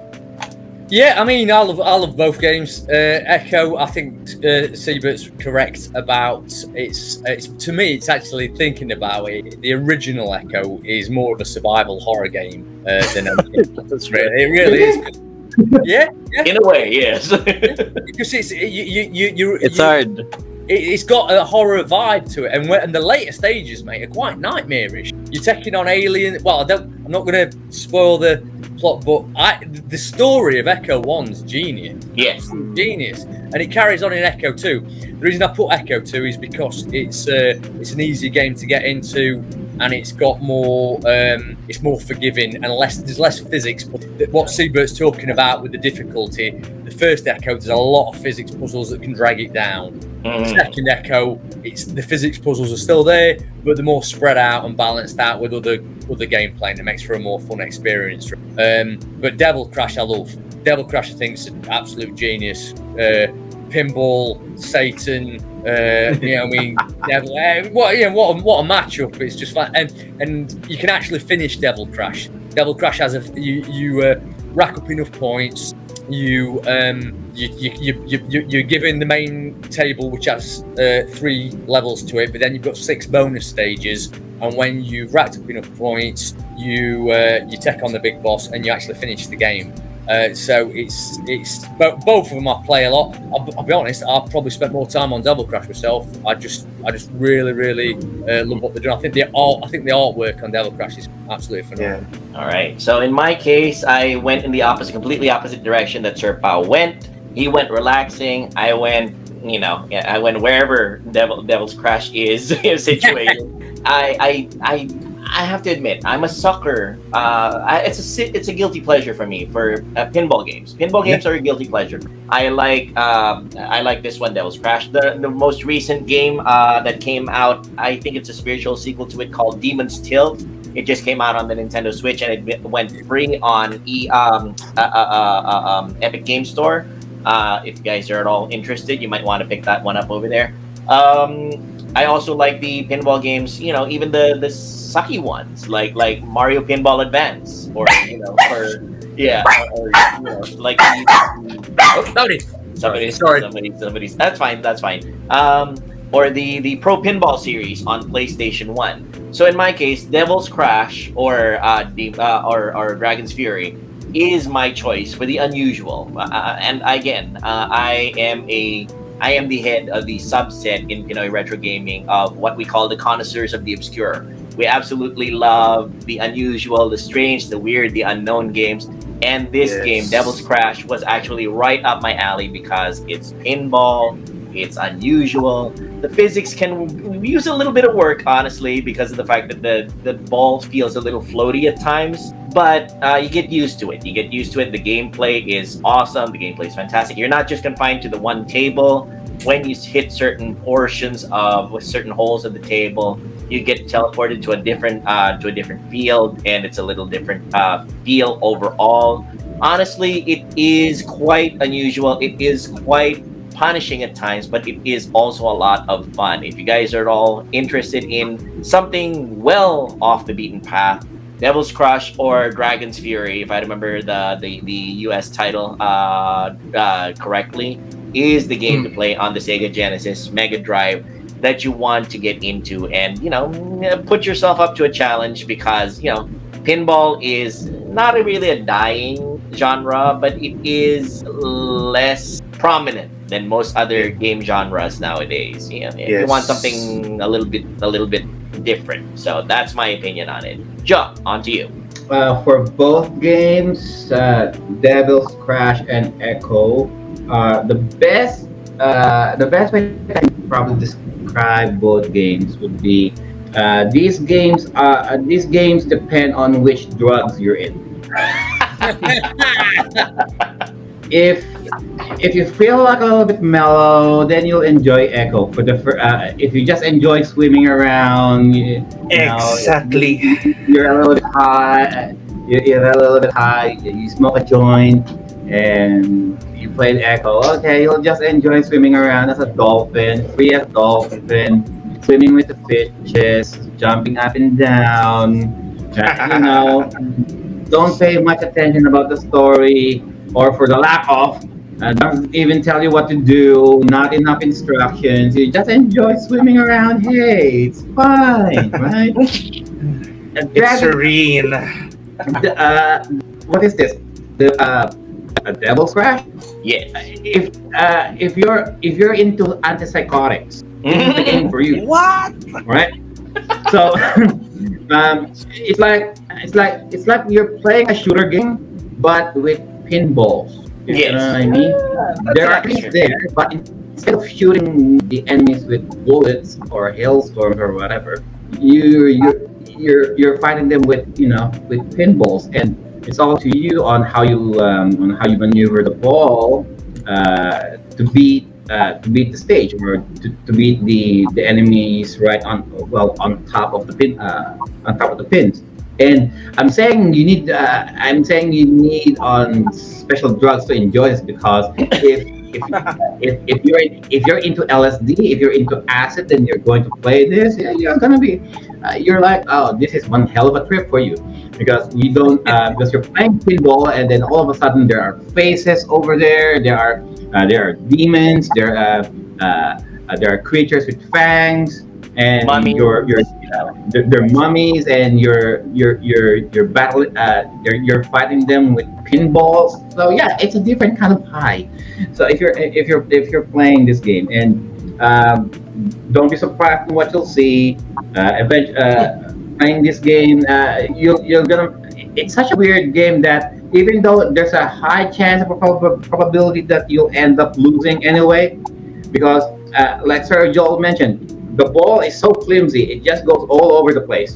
And Yes. uh, the the uh, in pinball in pinball machines uh, the actual uh, the actual uh, the actual internals of the pinball it's usually a little bit longer than this. It's so cramped that because it because the space is so cramped that it just um, the ball tends to go all over the place that you'll end up losing the ball. It just goes right to the gutter more often than not although the good thing is there um, some of the stages there there are uh, it has two uh, it has two well I think it's just a long game uh, it, um, if I'm going to see this on an actual pinball uh, uh, actual pin, a pinball game it's like uh, the game is basically divided into two screens up and down. So if you're playing, uh, so at first you're going to be playing on the top of the screen, and then if you lose that ball, it goes to the bottom screen, and if you lose the ball on the on the on the second screen, then you need to try again, and then uh, you're gonna you're gonna be end up playing on uh, on the upper screen, and the game is designed like that. It's not a whole. It's not a whole. Uh, I'm not sure. I'm not sure if, if I'm describing it right. It's not a whole set. It just divides from up and down. Um, you're not even going to bother scoring that much in this game. I mean, some pinballs they will they will judge you on, on what kind of score or uh, what pins you're going to hit, like 10 points, 50 points, 100 points. No, because the objective of the game is you know uh, trying to hit the faces, trying to hit the enemies as often as possible until you you're you'll uh, you'll manage to beat them. And unfortunately, there's no health bar on these enemies. You just keep on uh, keep on hitting them. Uh, Until it's enough. Uh, am I wrong? No, no health bars, mate. Um, you just you just gotta you just gotta keep going till they go down. Until you go down. Oh, see, even the pins have faces there. See. and I'm like, so this is called what? Dra- dra- uh, so it's Devil's. Uh, it's Devil's Devil crash. Devil Devil crash. Crash. Or Japan, uh, in Japan, of course, very devo- uh, you know, uh, demonic themes and all that. Censorship. We cannot really advertise that, you know, uh, as Devil's Crash, despite the fact it's pretty demonic right there in the game. Yeah. Okay, let's just put something else. Uh, how, how about Dragon's Fury? Ain't got nothing to do with dragons here. where are the, where are the dragons here? Yes, exactly. Anyway, uh, who else want to say something about this game? No, I think that that pretty much encapsulates everything. I think uh, we covered everything. That was a really Yes. good recap of all the really good games that you might want to start off on if you were at all interested in the Sega Genesis slash Mega Drive console. Dan gave a very good comprehensive list of starter games, and Sir Pao gave a very entertaining reaction to a lot of them. Again, if you guys want to check out his reactions, check out his streams on his page, Sir Pao, here on Facebook, and Sir Pao24 on Twitch.tv, and on his YouTube channel as well. Joe, let's uh let's move on. A very Oh. quick uh can we say? Uh, So- oh, um, so we'll just give it quick to Sir Siebert because he has some few things to uh, few things for uh, for a quick show and tell. I'll Yeah, leave it up I to just want- No, I'll just make this quick because I just want to share something that I got recently. Came back. I, I came. I, I went to Japan and back just for this. So, Oh, just but anyway, on to Japan just for that, you know. no, I just want to share this because because back in the days, back in the nineties, uh, we're one of uh, animes and um and uh, one of the here in the Philippines. Uh, just to let you know, Sir Dan, because uh, one probably one of the famous animes back in the days, uh, back in the early nineties, is either Dragon Ball or Sailor Moon. Yeah, So, yeah. uh, as men, we pretend not to watch Sailor Moon, but I I watched it for some reason. Speak for yourself. Um, Sailor Moon was the bomb. It's amazing. Because um, anyway, uh, We're men of I, I got culture. We like Sailor Moon, but for you know for different reasons. oh yeah. I love it for the transformation. Continue, Siebert. Continue. Yeah, because uh, I'm, I've been ever since I started collecting. I've been a big fan of Sega Game Gear. Why Sega Game Gear? It's because the here in the Philippines, it's really cheap to get hold of a cart of a of a. I- I'm not sure with with there in, but unfortunately. Um, 90% of the game gears are all defective. It's because of capacitors. And um changing capacitor is really not exactly that difficult, but uh, it's more like two dozen capacitor that you need to uh, replace in order for it to work. So most most game gears nowadays, work. yeah, that's right. But but it's it's it, it's a nice handheld. I, I like it more than the Game Boy. So I've been playing a lot of Game Gear games and have um, a, a good collection of them. Um, at, at, and, and one of those games that I got recently is this game, uh, the Sailor Moon Ah, Bishoujo Senshi uh, Sailor Moon game from the Game Gear. So this is not exactly what I'm gonna be uh, unboxing, but uh, I just want to mention. So this is actually the Bishoujo Senshi Sega Game Gear. So Sailor Moon it- Game Gear. it's a Sailor Moon Game Gear, yes. So the, these are the purple. So I can use. And, uh, well, let's open it then. so I'll just make this quick. So I'll just show it to you. So Yeah. so it includes a manual, Game Gear manual. It's in black and white though, and a card, a limited edition card. Again, gotta get myself one of those. Actually, I think it's they, they come in different colors, right? I'm gonna keep use uh keep the moon. There you go. That's Look it. at that. Nice. And yes, the Sega Game Gear, Bishoujo Senshi. ah. Very cool. Well, Very where- nice. Very cool. Can we look up the skirt? No. well, um, mm. Ah, we can't see nothing. a, yeah, you can't see nothing. well, um, yeah, and uh, let, let's test it. So here's the game, and uh, yeah, that, that, that that's it for me. So all right. I just Very want to show Very nice. my Bishoujo nice. Very nice, mate. Very nice. All right. Very cool. There's actually different colors, so it's not the because uh, Sega released the the one you mentioned, uh, Sergio, the mini version. Oh yeah, yeah, Sega yeah. The, Mini. the, the, the, uh, the Game Gear Micros actually. Uh, I'm gonna have to get this Game Uh, Gear. Game Gear Micro, yes. Yeah, sometime in the future. Unfortunately, Ga- Yeah, Game Gear Micros are released four different ports. The the downside for Game Boy Micro is they they only have I, I believe four games for each of the Yes, color. That's true. They they So, have six uh, games per per unit. So, eh, I mean, still, they're, they're nice and cute. I might get them in the future. We'll see. All right, let's see how it works. Yeah, that that's that's the problem with Game Gears is that if if you don't Get the screen. there, on there's a there, there's a there's a an improve on the LCD and it's Yeah, I think there's a mod for it, but you know, still, Yeah. uh, the, still and all, the fact that it is working and it's it's very clear. Actually, I I, I, Yeah. I have to say that it's very clear. I I play it. I play I play the heck out of it. Hmm. You know, real men are secure in their manhood and they can play Sailor Moon games. Real men love Sailor Moon. Period. oh yeah, real men love Sailor Moon games. Heck, even the arcade Sailor Moon game, the beat 'em up. Uh, that was that the missus oh loved shit! it. So that's that Yeah, the missus loved it. I played it too. Very nice, very nice. All right, Yeah. cool. Um, I'll do one quick show and tell myself. Now, in preparation for the in preparation for this uh, for this episode, uh, I want to do Sir Dan's list justice. I said, okay, if I'm going to do if I'm going to if I'm going to play Sega games, then I do it with an actual Mega Drive. So I went to Marketplace, I went to eBay just to find the, the cheapest set that I can find, and I was able to find a good deal. So it, I showed it. I showed this to the. I showed this to uh, to the panel a few days ago, and, and it arrived. Um, it's a Mega Drive 2. Uh, it's a it's a PAL model actually, but hey, that's fine. Uh, here in Australia, it's a and then. Well, I don't have games, so and I don't, uh, I don't have the, I don't have the time, and I don't have the resources to get all 22, 24 games that Sir Dan suggested.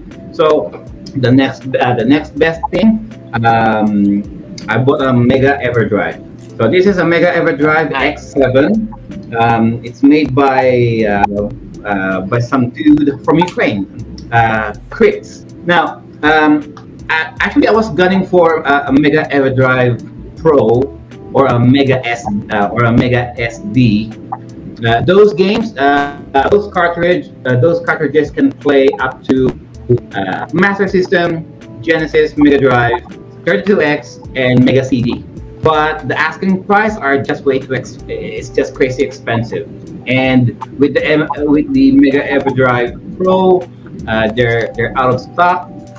Um, because of what's going on with you, uh, because of what's going on in Ukraine, that's where they are being produced. Um, actually, uh, they're having. I, Sir uh, Sir Dan, correct me if I'm wrong. I, I think they closed up uh, their they closed the website already because they can't really do any more production of uh, EverDrives anymore. I think. I'm, I'm, I'm not. Okay. I'm not sure, mate. You probably know more than me on that one. So um, I read in the Sega Genesis Facebook group that um, no, the uh, the uh, the, uh, uh, the maker of the EverDrive is still on production, but some say the website just closed. Anyway, I just um, because I can't really afford those anyway, and that, uh, this is the next best thing that I found. It, it only cost me like less than 100, uh, more or less 150 Australian dollars. I in Amazon. Uh, and, I'm, and I'm like, okay, I'm just gonna play uh, Sega Genesis games, Mega Drive games, uh, they, uh, they should suffice actually.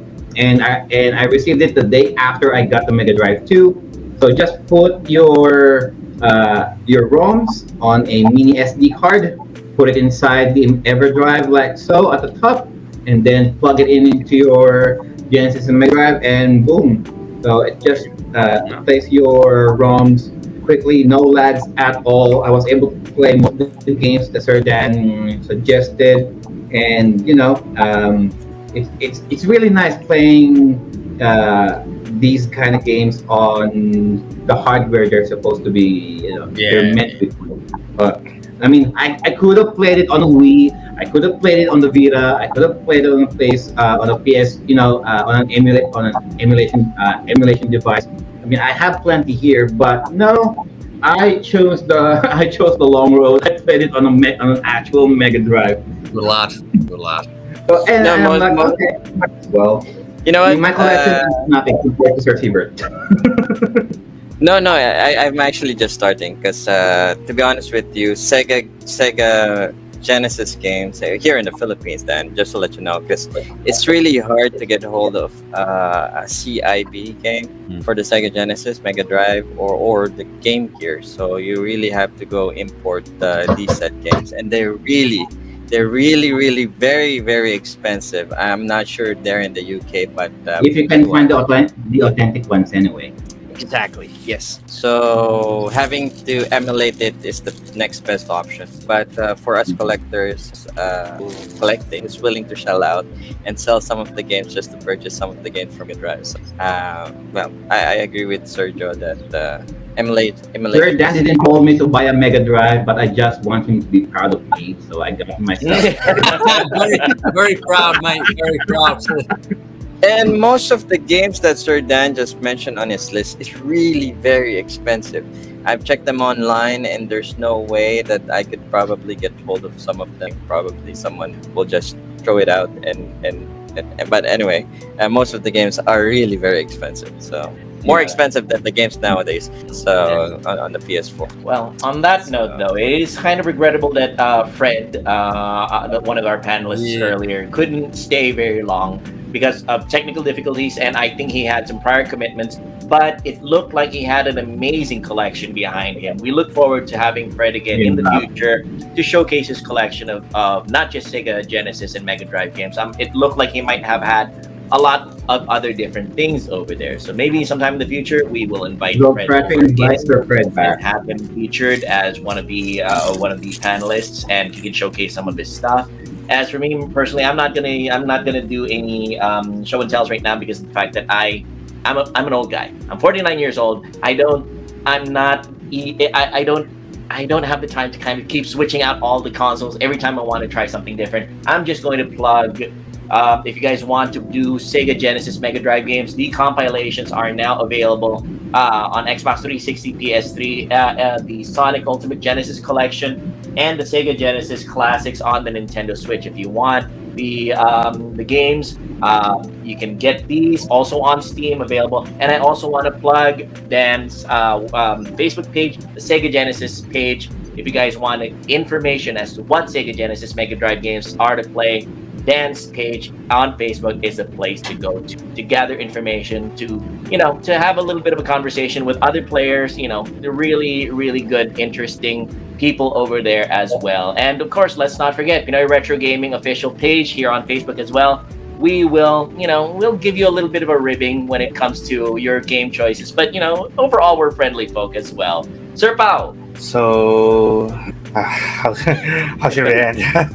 final thoughts on your Yeah. on Dan's uh, challenge to your uh, to, to you in terms of the games. Final rundown, final I- how it felt like. a lot, a lot of things come into mind. A lot of things So Sergey will can be lead. can be said. A lot of reactions, emotions, and com- comic moments, especially in my personally in my stream, has happened. But I do know, but I, but I do know one simple thought regarding this challenge that was given to. me. I've missed a lot in my childhood, and I'm sure that most of you, if you're like, if you were like me, did miss that part of that childhood. So you might you might wanna try these games that we discussed, these games that I subjected myself to play and cha- challenge myself with in order to learn something new,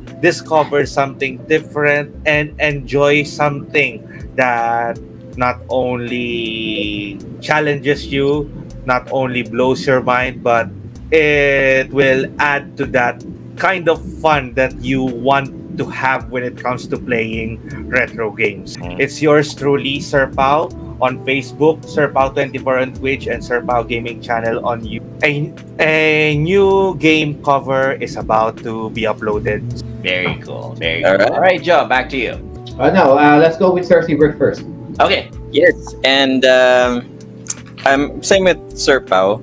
So there are lots of games that, that I'm just discovering just now. With, with the Sega Genesis, Sega Game Gear, Sega CD, and I'm always excited to get hold of a copy of an original copy and play with it because uh, I, I get the pleasure of actually playing this game and discovering all at the same time. So I, I, I actually jump from new newer gen games to the old games, but it makes me um, not nothing beats my excitement whenever I get hold of the uh, the, the Genesis, the Sega games. So something to do, maybe nostalgia is kick, kicking in. That that I'm, I'm very excited whenever I get hold or I see online that it's something that I can can uh, get hold on and play play. And uh, and uh, there are actually a, a lot of games that I'm just discovering just now that was released 30 years ago that um, I'm, I'm, I'm actually enjoying today. Um, and uh, yeah, it's it's it's Sega Genesis is, is one of those games that uh, uh, that I love, and uh, the Sega itself, the Game Gear, and all the consoles they they put out, and the games they, and uh, yeah.